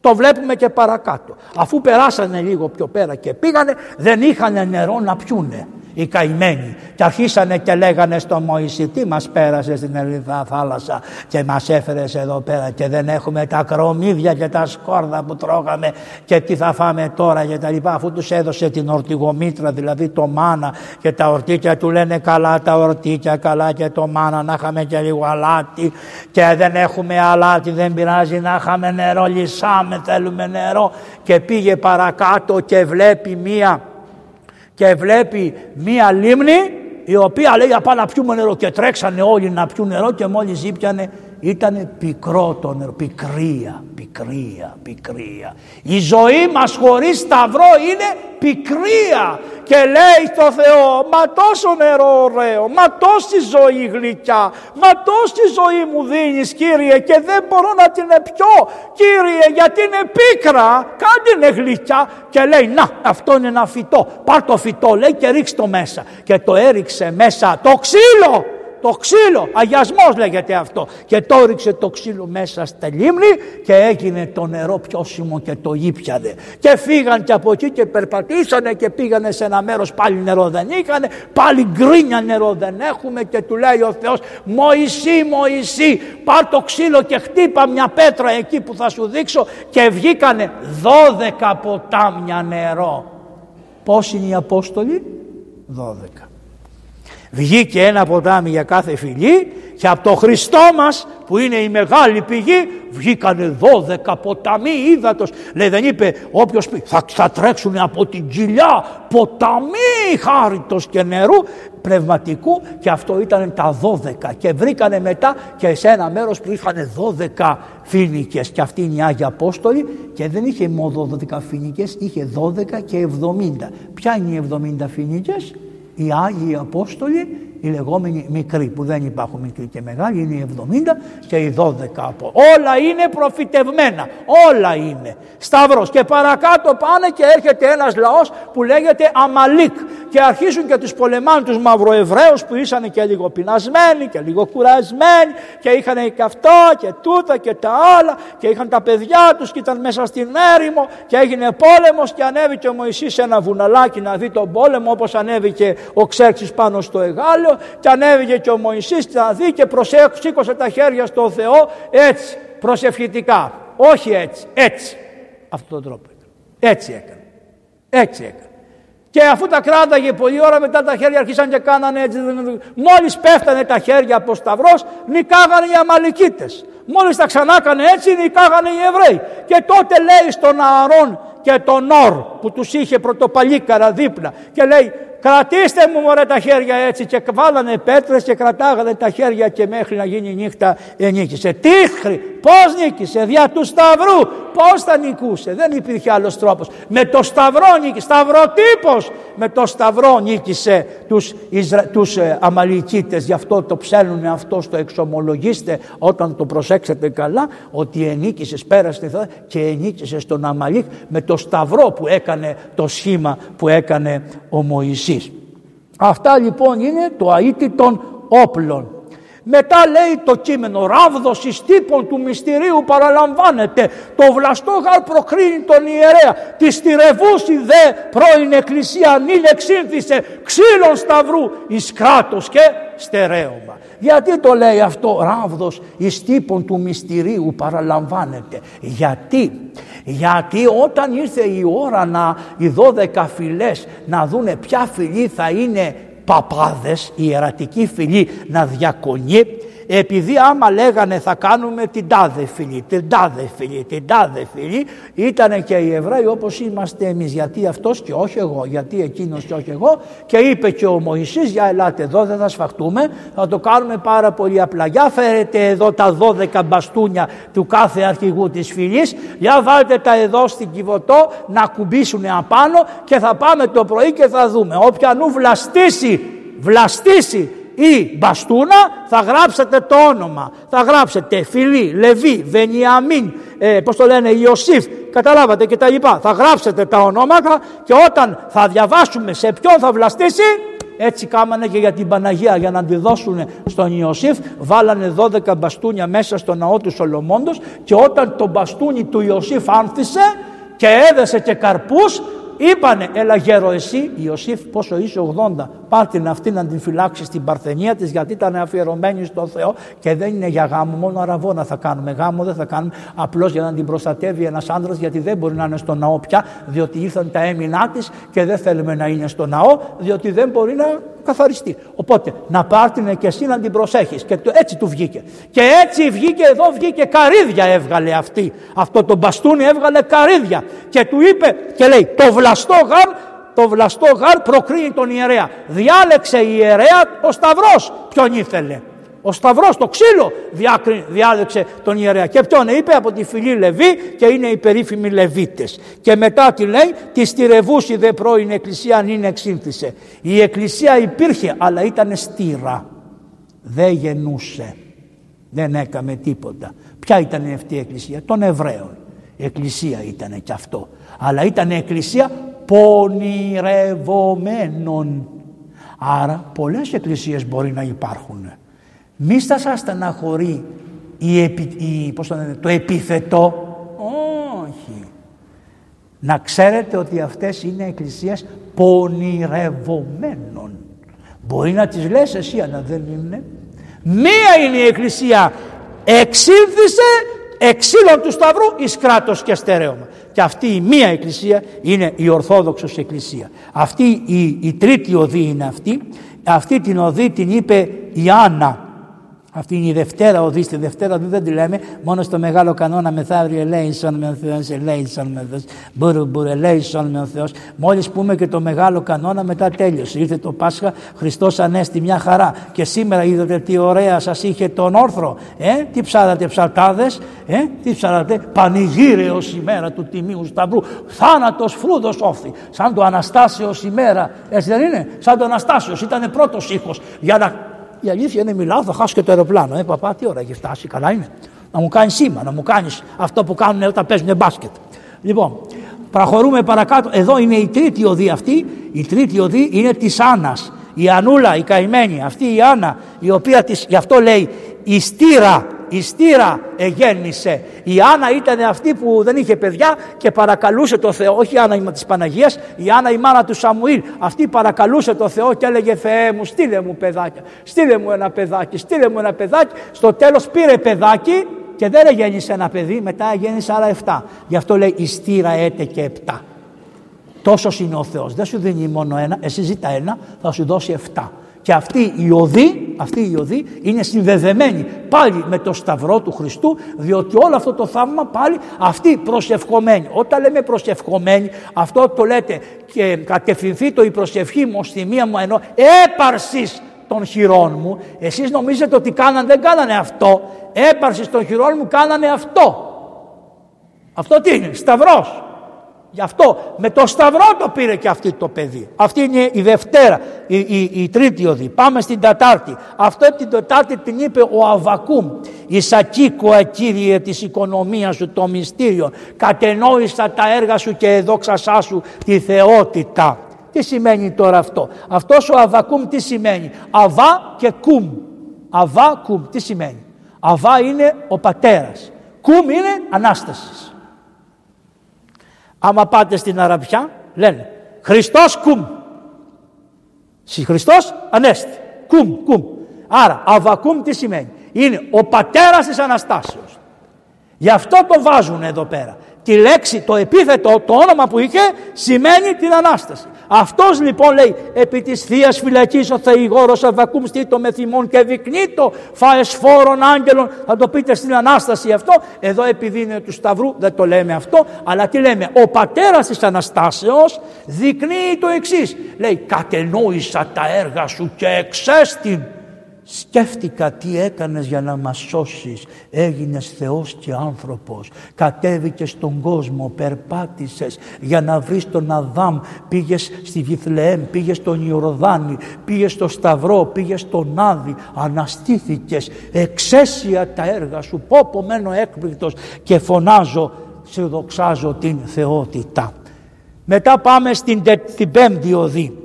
Η πέμπτη οδή Αυτά πρέπει να κάνουμε μεγάλα μαθήματα, πρέπει να αφιερώσετε, να κάνουν οι ιερείς να σας κάνουν αυτό. Τη πέμπτη οδή. Η πέμπτη οδή την έγραψε ο Ισαΐας ο προφήτης. Ο Ισαΐας ήταν τρελός προφήτης, σαλός. Ήτανε γυμνός τρία χρόνια για το Θεό. Ολόγυμνος, σαν τους σαλούς. Σαν τους σαλούς ήτανε. Και τον πριονίσανε με ξύλινο πριόνι. Τους ή του είπανε θέλεις σιδερένιο ή ξύλινο πριόν; Και είπε ξύλινο. Γιατί, γιατί έτσι και έτσι τι σημαίνει σταυρός. Και για να προτυπώσει και το σταυρό του Χριστού είπε ξύλο με ξύλινο πριόνι να με πριονίσετε και τον πριονίσανε οι Εβραίοι με, γιατί, γιατί έλεγε αυτά περί του Χριστού, περί του δικαίου, περί του ότι είστε, τι είπε ο Χριστός σήμερα, ο γενεά, γενεά άπιστη και Μιχαλίδα. Γιατί είναι Μιχαλίδα, γιατί κοιμάται ένας άνδρας με μια άλλη γυναίκα ή πορνεύεται; Δεν τον εννοιάζει το Θεό αν αμαρτάνεται με τέτοιες αμαρτίες. Γιατί λέει ε, παίρνω ένα κομμάτι από το διάβολο. Άμα έρθουν σε μένα θα τους συγχωρέσω. Τι τον νοιάζει. Εάν πορνεύεις με άλλον Θεό. Εάν δίνεις την καρδιά σου σε άλλον Θεό. Το να κάνεις αμαρτίες εδώ είμαι. Αλλά το να γίνεις Μιχαλίδα γενεά που να αφήσεις τον Χριστό και να πας με το διάολο επίσημα επί τόσα χρόνια μας κοροϊδεύετε και μας παντρεύετε με το διάβολο με ό,τι κάνετε επίσημα. Και δεν μιλάει κανείς αλλά σαν τις βρεγμένες γάτες. Πάμε στις δουλειές μας και υπο, υφιστάμεθα ένα διωγμό όχι δικό μας αυτού νου. Και δεν μιλάει κανείς αυτό λέγεται μοιχεία προς τον Χριστό. Και δεν τα σηκώνει αυτά ο Θεός γιατί σου είπε μάτια μου εγώ σε φίλησα στο στόμα εγώ σε ερωτεύτηκα, εγώ σε άφησα, άφησα τον ουρανό και κατέβηκα για σένα στη γη και έγινα για σένα ένα και σου δίνω το σώμα μου και το αίμα μου να το τρως και να το πίνεις και εσύ μου καταφρονείς το αίμα μου και το σώμα μου και εσύ εκκλησία την ώρα που μου δαγκώνεις το σώμα και το αίμα ο ένας δαγκώνει και λακτίζει τον άλλον έτι ούσις της βρώσεως εν το στόμα αυτών κατελάλουν του Θεού οι αχάριστοι. Είσαι αχάριστος μάτια μου. Τι να κάνω να σε σώσω; Από παντού σε πιάνω και δεν μπορώ να στο βρω. Δεν στο βρίσκω λέει ο Χριστός. Δεν στο βρίσκω. Καταλάβατε; Και τον, τον πριονίσανε και ήταν μονοχή τον και γυμνός. Αυτός είναι αυτό που όταν θα πάτε τη Μεγάλη Πέμπτη αυτό λέει εκνιχτός ορθρίζει το πνεύμα μου προσέ ο Θεός διότι φως τα προσταγματά σου επί της γης. Το μόνο φως είναι οι εντολές σου Κύριε. Δικαιοσύνη μάθετε οι ενικούντες επί της γης. Ψάχνουνε τώρα τι να βάλουν, ποιο να βάλουν, πώς να το κάνουν, πώς να το αυτό, πώς να περάσουν οι μέρες, πώς να το κάνουν προς το τούτο, προς εκείνο, προς το άλλο. Αυτό κάνουνε, να μην αποδοθεί. Γιατί τι αποδόθηκε δικαιοσύνη επί της γης; Ποτέ, ποτέ. Υπάρχει ένας Σκυπίων ο Αφρικανός ο οποίος Σκυπίων ο Αφρικανός ήταν στην Καρχιδόνα και ένας φτωχός ο Κακομύρης το βάλανε σε ένα, σε ένα βαγόνι ενός τρένου της εποχής εκείνης και τον πάτησε κάτι και σκοτώθηκε και πήγε η γυναίκα του να κάνει μήνυση στο, δικα, στο εναντίον αυτών που είχε τα γαϊδούρια. Και λοιπόν και πάει και λέει στο δικαστή, λέει, λέει στο δικαστή ποιος το έχει το γαϊδούρι, αυτή τα γαϊδούρια που σκοτώσανε τον άντρα μου, λένε τα έχει ο πεθερός του Σκυπίωνα.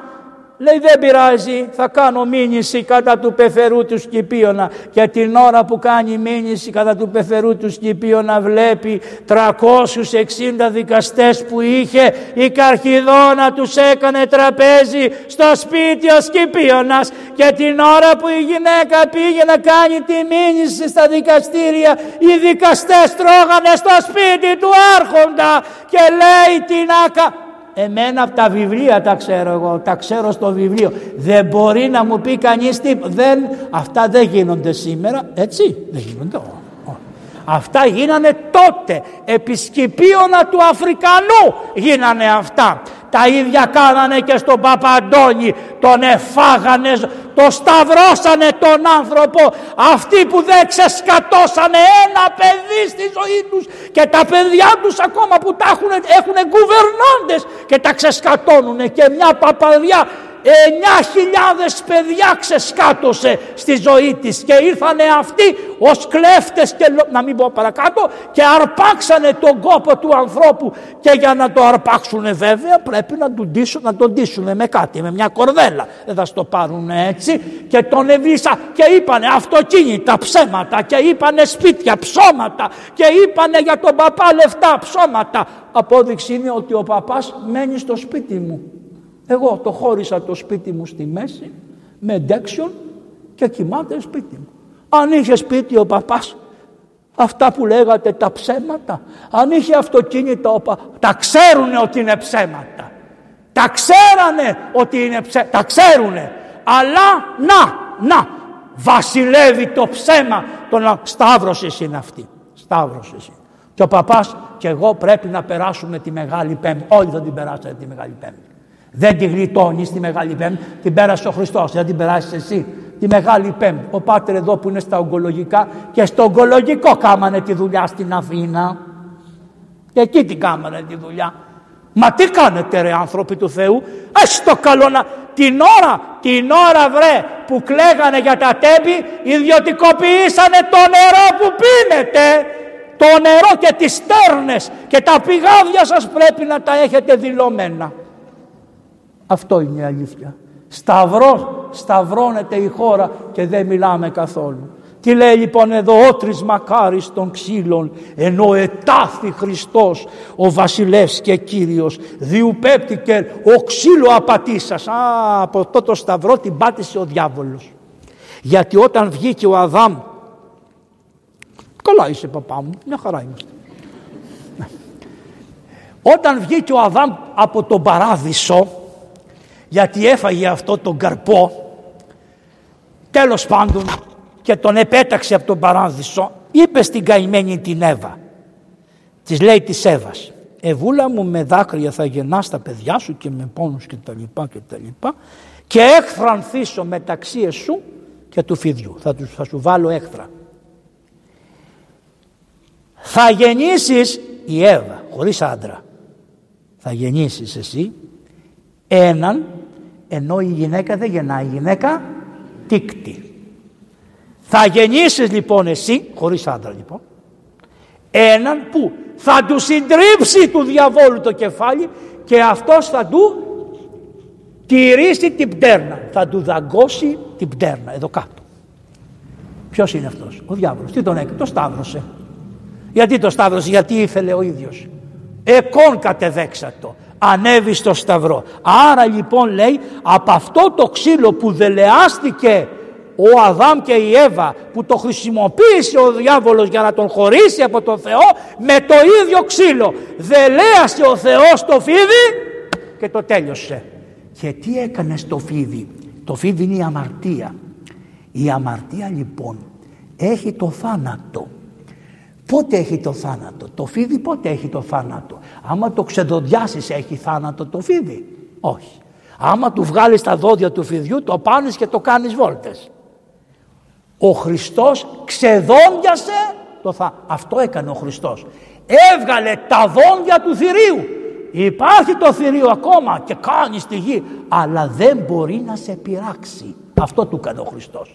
Είναι πολύ σημαντικό αυτό. Εθανάτωσε την αμαρτία και έμπηξε το σταυρό όπως τον πήγε στην καρδιά ενός και το σκοτώ.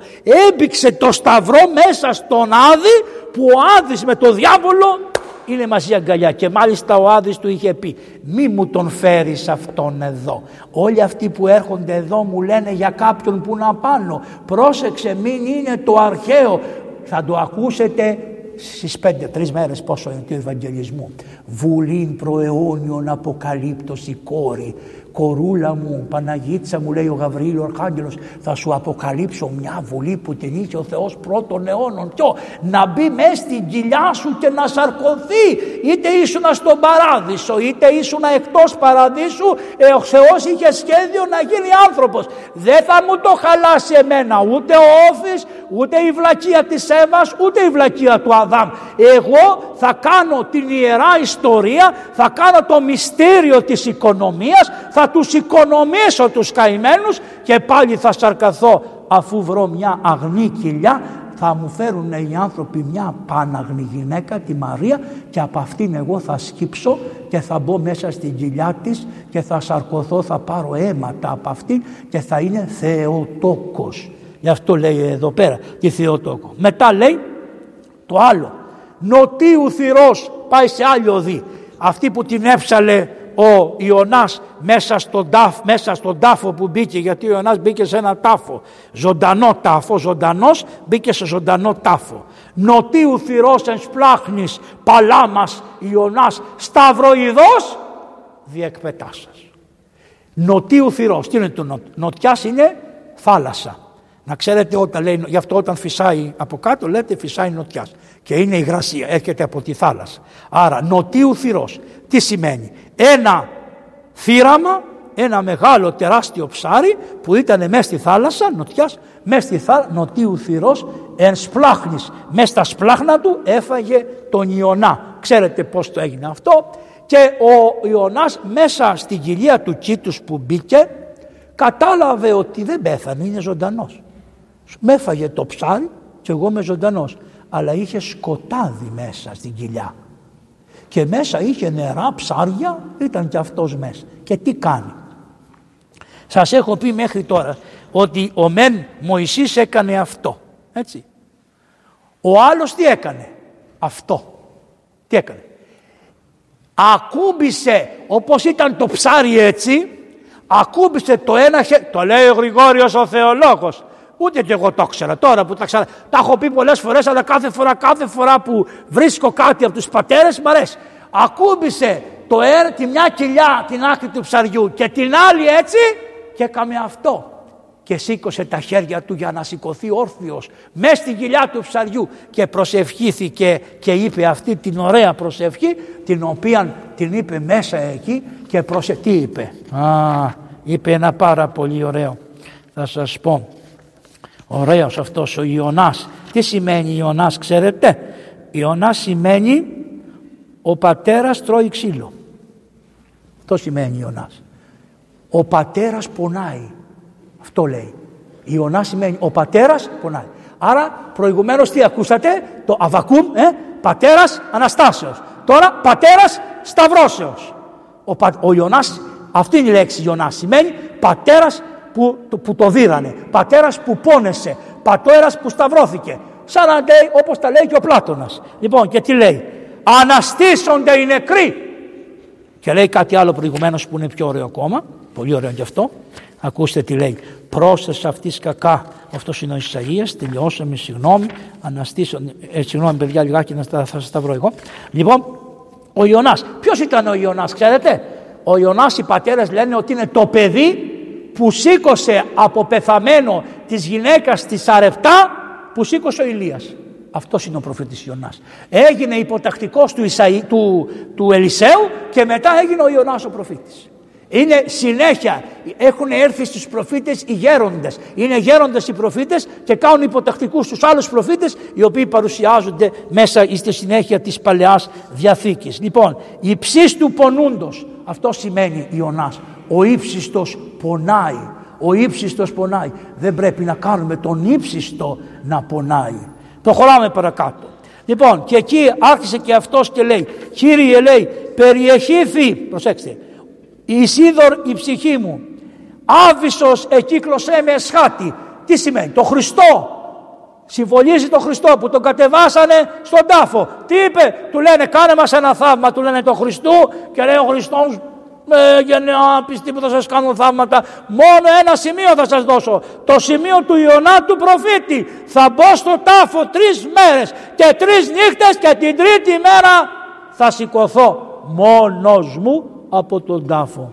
Θα βγω εγώ μόνος μου από τον τάφο. Αυτό λέει και εδώ λέει Έδι η κεφαλή μου ισχυσμάς ωραίων, κατέβην εις γην εις η μοχλή αυτής κάτω χιόνι. Καλά, εσύ δεν μπήκες στη γη, εσύ μπήκες μέσα στην κοιλιά ενός ψαριού. Τις σε έπιασε τώρα και μας λες ότι που έχετε Ανάσταση.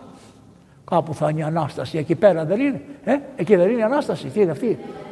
Πού είναι η Ανάσταση. Μ' αρέσετε.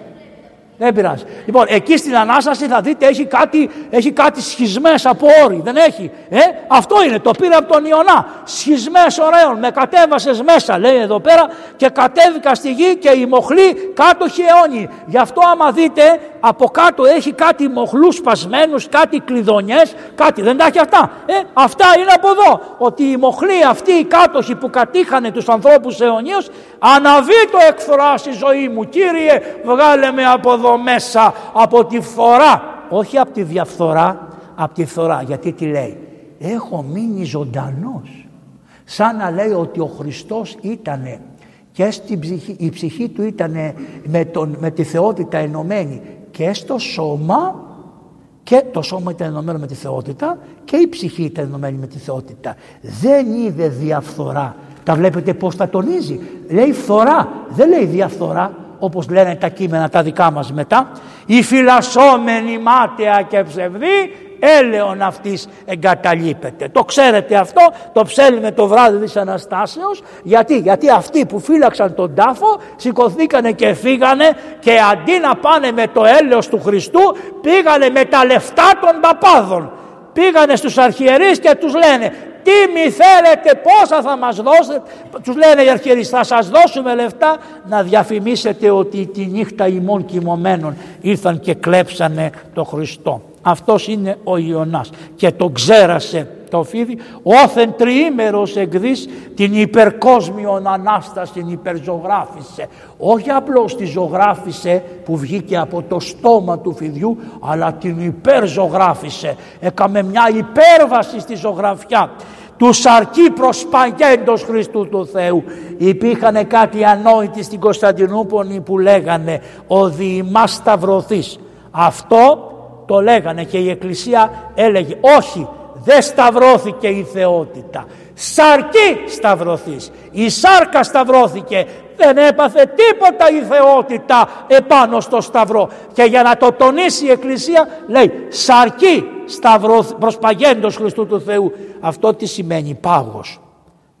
Ποιο, από πού το πήρε ξέρετε; Από τον αρχαίο Έλληνα αυτόν τον καλόν το δεσμότη. Τον, πώς λέγεται αυτός ο δεσμότης, Προμηθέας δεσμότης. Αυτός ο δεσμότης λέει επάγει επάνω στο βουνό που τον κρεμάσανε εκεί σταυρωμένο λέει επάγει λέγανε, λέει το κείμενο στα αρχαία ελληνικά του Προμηθέα Δεσμότη. Επάγει. Το παίρνει λοιπόν γιατί ξέρανε αυτοί, δεν είναι σε και εμάς αμορφωτοί, ξέρανε και λέει του ξαρκή προσπαγέντος Χριστού του Θεού και τριμέρο εγέρση τον κόσμο φωτίσαντος και μετά από τρεις μέρες που σηκώθηκε φώτισε τον κόσμο. Αυτό είναι πάλι για το Σταυρό και είναι η έκτη οδή. Πάμε στην εβδόμη οδή γρήγορα γρήγορα και φτάνουμε εδώ στους καημένους τους πέδες. Οι πέδες αυτοί γιατί ο ένας εκεί θεο, ένας ναυδοχονόσορο βασιλιάς είπε ότι εγώ είμαι Θεός. Τον ίδιο χρόνο ζούσε και ο Ιεζεκιήλ. Ο Ιεζεκιήλ ζούσε στα Ιεροσόλυμα και είπε ότι όποιοι ζωγραφίσουν στο κεφάλι τους το ρήμα ταφ, το, το, το ταφ, το φτιάξουν το ταφ, αυτοί θα σωθούν. Είναι μια άλλη προφητεία για αυτό το σημείο ότι εδώ πέρα. Γι' αυτό εμείς οι χριστιανοί μάθαμε να χαράσουμε το σταυρό εδώ και μετά το κάνουμε έτσι όπως ξέρετε να διαβάσετε του Αγίου Κοσμάτου Εκτολού την ερμηνεία στον Τίμιο και Ζωοποιό Σταυρό, τι σημαίνει αυτό, τι σημαίνει αυτό, τι σημαίνει αυτό και τι σημαίνει αυτό. Έτσι λοιπόν αυτός ο βασιλιάς, ο βλάκας έκνοον πρόσταγμα. Έκανε ένα πρόσταγμα έξω από τη λογική, εκτός του νόος. Όλα τα προστάγματά τους είναι εκτός νόος. Δεν έχουν επαφή με την πραγματικότητα. Γιατί δεν ζήσανε σε μία γυάλα όλοι. Δεν δούλεψε, δεν έχει ένσημα, δεν έχουν τίποτα. Είναι έκνοον πρόσταγμα αυτοί οι βασιλείς, οι άρχοντες της εποχής εκείνης και μέχρι σήμερα τυράννου δισεβούς. Δεν του φτάνει, μόνο είναι και δισεβής και τύραννος. Και τύραννος και δισεβής. Αν ήταν ευσεβής δεν θα ήταν τύραννος. Γι' αυτό βάζει πρώτα τύραννος δισεβής. Είναι δισεβής και είναι τύραννος. Γιατί τι είπε, ο Θεός είμαι εγώ. Ο Θεός είμαι εγώ. Αντικατέστησαν όλοι αυτοί το Θεό Όλοι αυτοί αν προσέξετε αντικαθιστούν το Θεό και βρήκανε μια πολύ ωραία λεξούλα που σας κοροϊδεύουν και τη λένε επιστήμη. Η επιστήμη θα τα λύσει όλα. Αυτό τι είναι, ειδωλολατρία. Ναι, φυσικά ο Θεός τα έδωσε όλα, το μυαλό, να σκεφτόμαστε βεβαίως, βεβαίως, βεβαίως, βεβαίως, αλλά έχει ένα όριο και θα έχει πάντα ένα όριο, θα έχει πάντα ένα όριο. Και επιστήμη η οποία την ίδια ώρα δεν βάζει, την ώρα που βρήκε κάτι, δεν βάζει καινούριο ερώτημα μήπως αυτό που βρήκα δεν είναι σωστό, δεν είναι επιστήμη, αυτή είναι η επιστήμη. Επίσταται καλά ότι δεν ξέρει τίποτα. Το έλεγε ο Σοκράτης, εν είδα ότι ουδέν είδα. Αυτό είναι επιστήμη και του εαυτού σου και οποιασδήποτε επιστήμης. Ένας σοφός επιστήμονας ποτέ δεν ξεπέφτει στο να υποστηρίξει μία μόνο θέση ως μία και αληθινή και να έχει και μονοπόλιο ενός φαρμάκου. Ποτέ. μονοπόλιο ποτέ. Το μονοπόλιο είναι πονηρή δουλειά. Το καταλαβαίνετε το μονοπόλιο. Σιγά καημέ, είναι μονοπόλιο. Δεν το λέω. Μονοπο... Όχι φίλε μου. Κάτι μου σκάρωσες και κάτι σκαρώνεις. Λοιπόν, οι παιδες λοιπόν λαούς εκλώνησε, είχε τέτοια δύναμη, ήταν πανδαμάτος όλο τον κόσμο τότε και έβγαλε ένα διάταγμα και είπε όλοι θα γονατίσετε μπροστά στο χρυσό μου άγαλμα, θα προσκυνήσετε την παγκοσμιοποίησή μου. Εγώ είμαι ο βασιλιάς ο Ναβουδοχονόσορ, ο Θεός και έφτιαξε μια χρυσή εικόνα και πάντες θα πέσετε να την προσκυνήσετε. Το ακούτε το Μεγάλο Σάββατο και πέσανε όλοι δυσφημίας θεοστιγούς δυσφήμισε το Χριστό. Είπε μια κακιά λέξη για το Χριστό που τι σημαίνει. Είπε εγώ είμαι Θεός και τι λέει θεοστιγούς γιατί, γιατί στους αρχαίους Έλληνες υπήρχε μία λίμνη που λέγονται τα, το νερό της στιγός. Ήταν στον Άδη αυτό, θεοστιγούς. Άρα λοιπόν τι, βλέπετε πως τα ξέρανε καλά από τους αρχαίους. Θεοστιγούς λέει, όμως τρεις πέδας ούκε δημάτωσε. Οι τρεις πέδες οι οποίοι νηστεύανε όμως έτσι. Α, άμα τρως και πίνεις και άμα δεν ασκείσαι τα προδίδεις όλα. Τα προδίδεις. Πρέπει να νηστεύεις. Οι τρεις πέδες λοιπόν ούκε δημάτωσε. Δεν τους γονάτωσε. Δεν τους έδεσε κάτω από αυτό το νόμο. Θυμός θηριώδης. Αυτός είπε δεν προσκυνείται την εικόνα μου τη χρυσή θα σας βάλω στο καμίνι που καίει μια από 7, 7 μέτρα ψηλά καίει και θα σας κάψω μέσα και θα σας κανονίσω και εκείνο ουπήρ βρώμιον. Ούτε φοβηθήκανε τη φωτιά που τρώει τους ζωντανούς από το βρώμα φαγητό. Δεν φοβηθήκανε τη φωτιά που τρώει αλ αντιχούντι δροσοβόλο πνεύματι πυρή συνόντες έψαλον. Πήγανε και μπήκανε μέσα στην κεωμένη αυτή ε, κάμινο. Πώς μπήκανε; Τους λέει ο βασιλιάς. Ρε εσείς τους λέει γονατίστε στην εικόνα. Λέει όχι. Εμείς έχουμε το Θεό μας. Και ο Θεός μας είναι δυνατός και άμα θέλει ο Θεός μας δεν πας να μας βάλεις μέσα στο καμίνι μπορεί να μας σώσει. Αλλά ήσαν ταπεινοί και τι είπανε; Και να μην μας σώσει θα πεθάνουμε για το Θεό μας. Είτε έτσι είτε αλλιώς εμείς θα μπούμε μέσα. Και διέταξε και τους χώσανε μέσα. Προσέξτε τώρα. Ενώ τους χώσανε μέσα δεν γεγόντουσαν αλλά ούτε και τέταρτος άγγελος είχε κατεβεί μέσα. Ήτανε τρεις. Ενώ τους έχωσε μέσα στην κάμιλο του πυρός στην γεωμένη δεν γεγόντουσαν. Οι τρεις αυτοί αλλά ενούσαν το Θεό και κάμουν έναν έναν που είναι αυτή η, η, εβδόμη, η εβδόμη οδή που είναι πάρα πολύ θεολογική οδή αυτοί γιατί δεν κεγόντουσαν; Από τι δεν κεγόντουσαν; Διότι αφού τελειώσαν αυτή την οδή τότε ήρθε ο άγγελος που είναι ο Χριστός.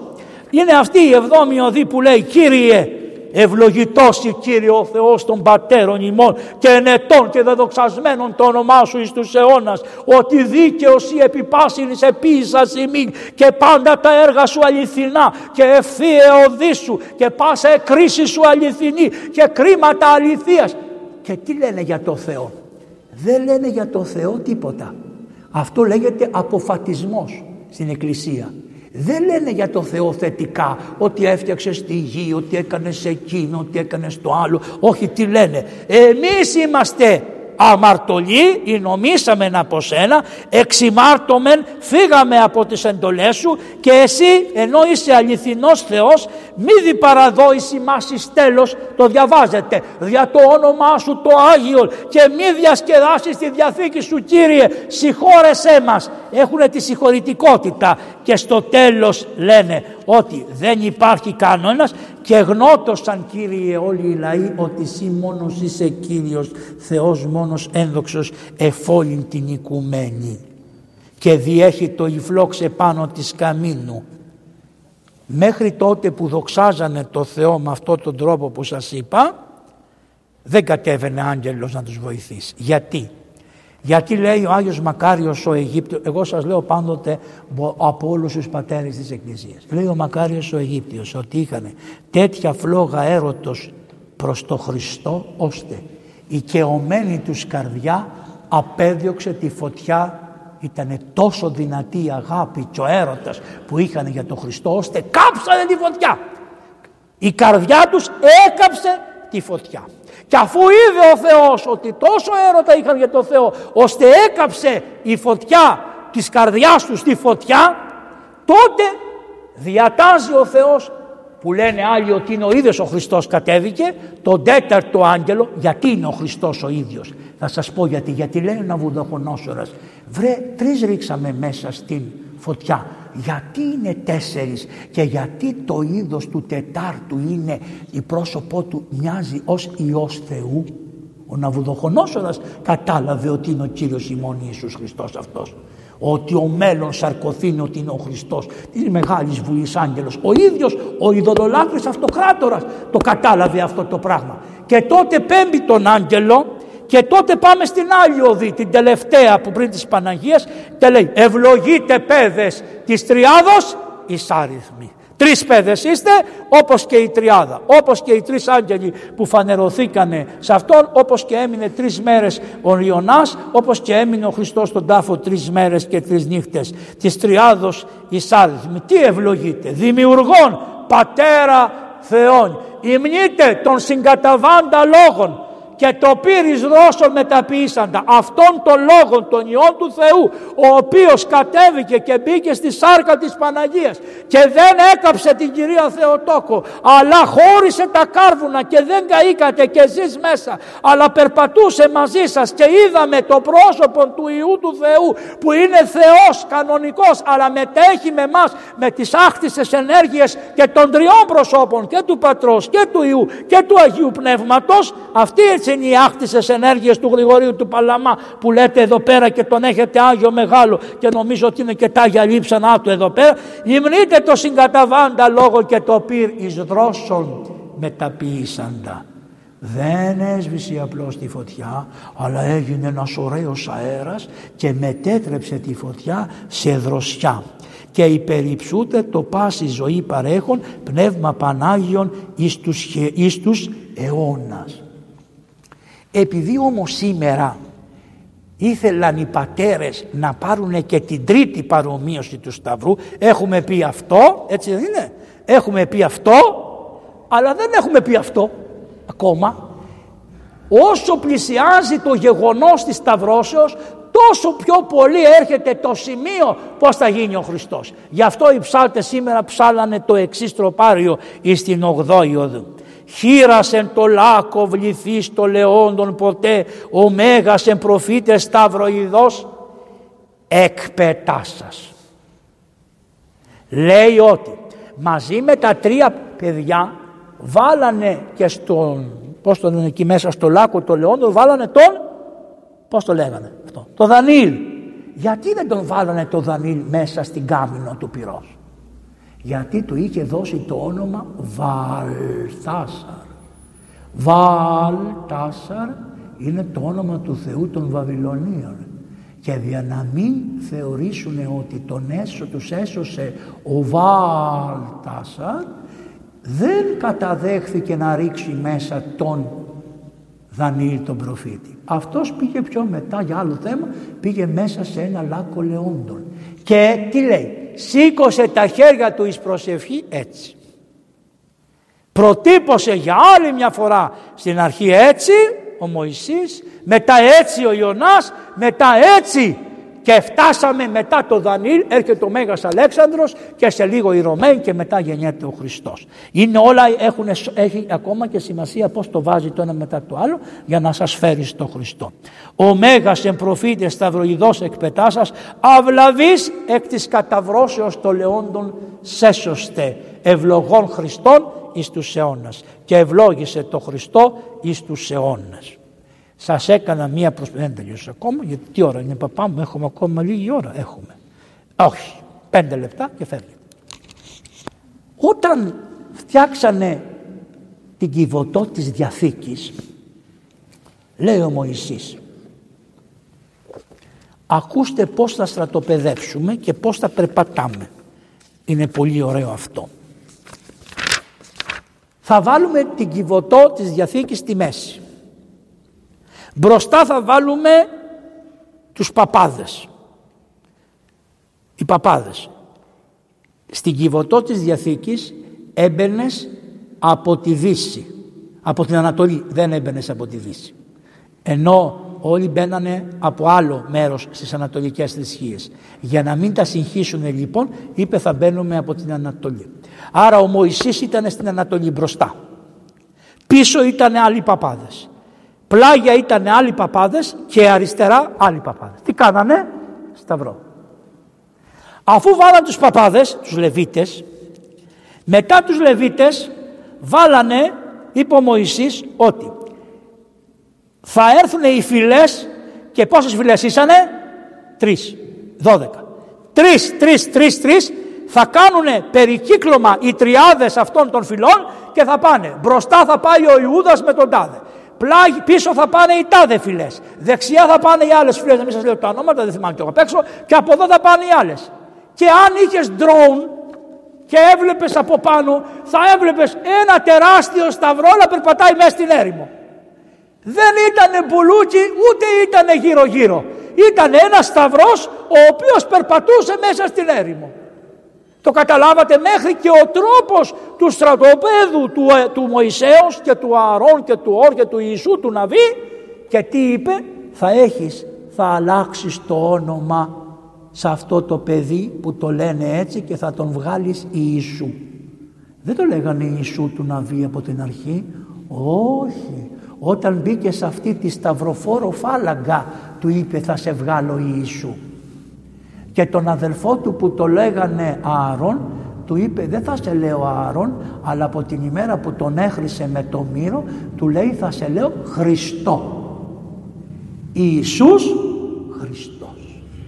Πάνω και μέσα στη φάλαγγα που περπατούσε μέσα στην έρημο αυτά είναι μέσα στην Παλαιά Διαθήκη. Να τα, όλα ήταν προφητευμένα.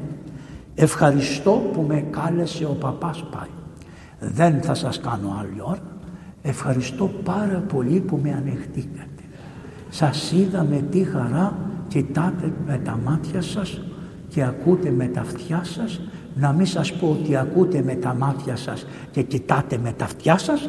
Λοιπόν αυτά που σας είπα να τα βάλετε στην καρδιά σας, να έχετε μεγάλη χαρά και να λέτε Μπορεί να μην ξέρουμε καλά την πίστη μας, αλλά όταν μας λένε για την πίστη μας, τότε είμαστε πολύ πιο σίγουροι για αυτά που πιστεύουμε. Δόξα ο Θεός. Σκύψτε στον εαυτό σας, ετοιμαστείτε για τις υπόλοιπες μέρες να εξομολογηθείτε γιατί. Να πάτε στο Χριστό. Είδατε ότι αν δεν υψωθεί έβαλε ένα ξύλο και έβαλε το φίδι και είπε όποιον το δαγκώνει η αμαρτία να γυρίζει να κοιτάζει αυτόν και δεν θα πεθαίνει. Άρα για να μην πεθάνετε τον ψυχικό θάνατο που είναι το χειρότερο είδος του θανάτου να κοιτάτε πάντα την εσταυρωμένη αγάπη. Ήτανε μια φορά ένα καλογεράκι λυψό στο μυαλό, βλαμμένο. Το είχαν φορέσει τα ράσα και πήγαινε μέσα στο μοναστήρι και το βάλανε να καθαρίζει. Μπήκε στο ιερό λοιπόν και είδε το Χριστός στο σταυρό. Ο ηγούμενος εκρέμασε εκεί πάνω, του λέει. Ο Χριστός του λέει, από μόνος μου ανέβηκα. Ε, εσύ είσαι τελείως βλαμμένος, του λέει.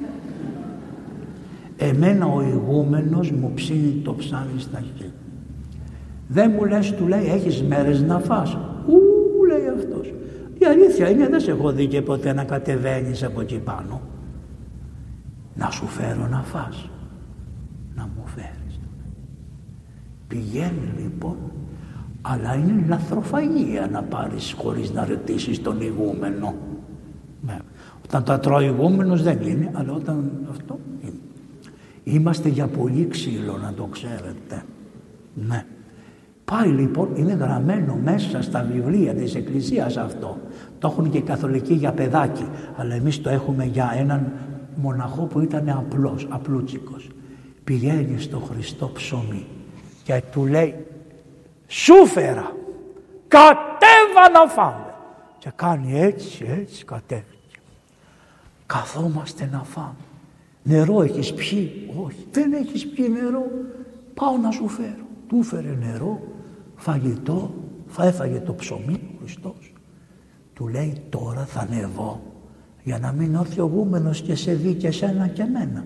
Να πάω εγώ στην τιμωρία μου και εσύ να πας στις δουλειές σου. Κάθε μέρα αυτός πασίχαρος έκλεβε το ψωμί της μονής και πήγαινε και το τρώγανε με το Χριστό αγκαλιά.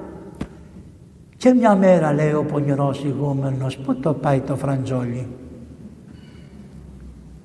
Αντί να πει ο ηγούμενος γιατί μου περισσεύει κάθε βράδυ φραντζόλι στη μονή δεν πρέπει να μου περισσεύει τίποτα να τα έχω δώσει όλα αφού έδωσα τον εαυτό μου στο Θεό γι' αυτό θα φάμε πουλί ξύλο σκέφτηκε πού τι πάει τη φραντζόλα το δοκιμάκι και παραφύλαξε.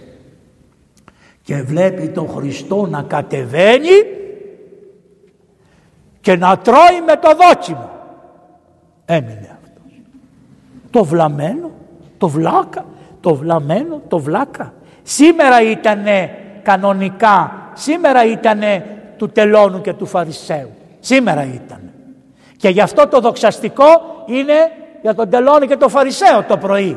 Πότε ήταν η ύψωση του Σταυρού, πότε την Τετάρτη της Μεσοσαρακοστής. Όπως έχουμε Μεσοπεντηκοστή, έχουμε και Μεσοσαρακοστή. Αλλά λέει η Εκκλησία την Τετάρτη δεν θα έρθει κανένας. Βάλ τους στα την Κυριακή να το πανηγυρίσουμε και το έφερε την Κυριακή. Αλλά κανονικά σήμερα ήταν το τελώνου και του Φαρισαίου γιατί όλοι είμαστε μέσα στον Φαρισαϊσμό και νομίζουμε ότι εμείς είμαστε καλοί και όλοι είναι άχρηστοι. Και του λέει ο Χριστός εγώ θα ανεβώ για πάντα τώρα στο Σταυρό αλλά για να μην είσαι μόνος σου θα σε πάρω μαζί μου και κοιμήθη παρά τους πόδας εκεί στο Σταυρό. Είναι πολύ ωραίος θάνατος να σε βρούνε παρά τους πόδας του Χριστού να πεθάνεις στο Σταυρό του Χριστού. Ευχαριστώ. Καλή Ανάσταση να έχετε. Δεν θα σας χαιρετήσω κανέναν εξαιρουμένων των δύο παιδιών εδώ που είναι στην, στην καρεκλίτσα δια το λόγο ότι πρέπει αμέσως να επιστρέψω στα Αθήνας. Να είστε καλά. Την ευχή σου. Ευχαριστώ πάρα πολύ Πάτερ Νικόλαε.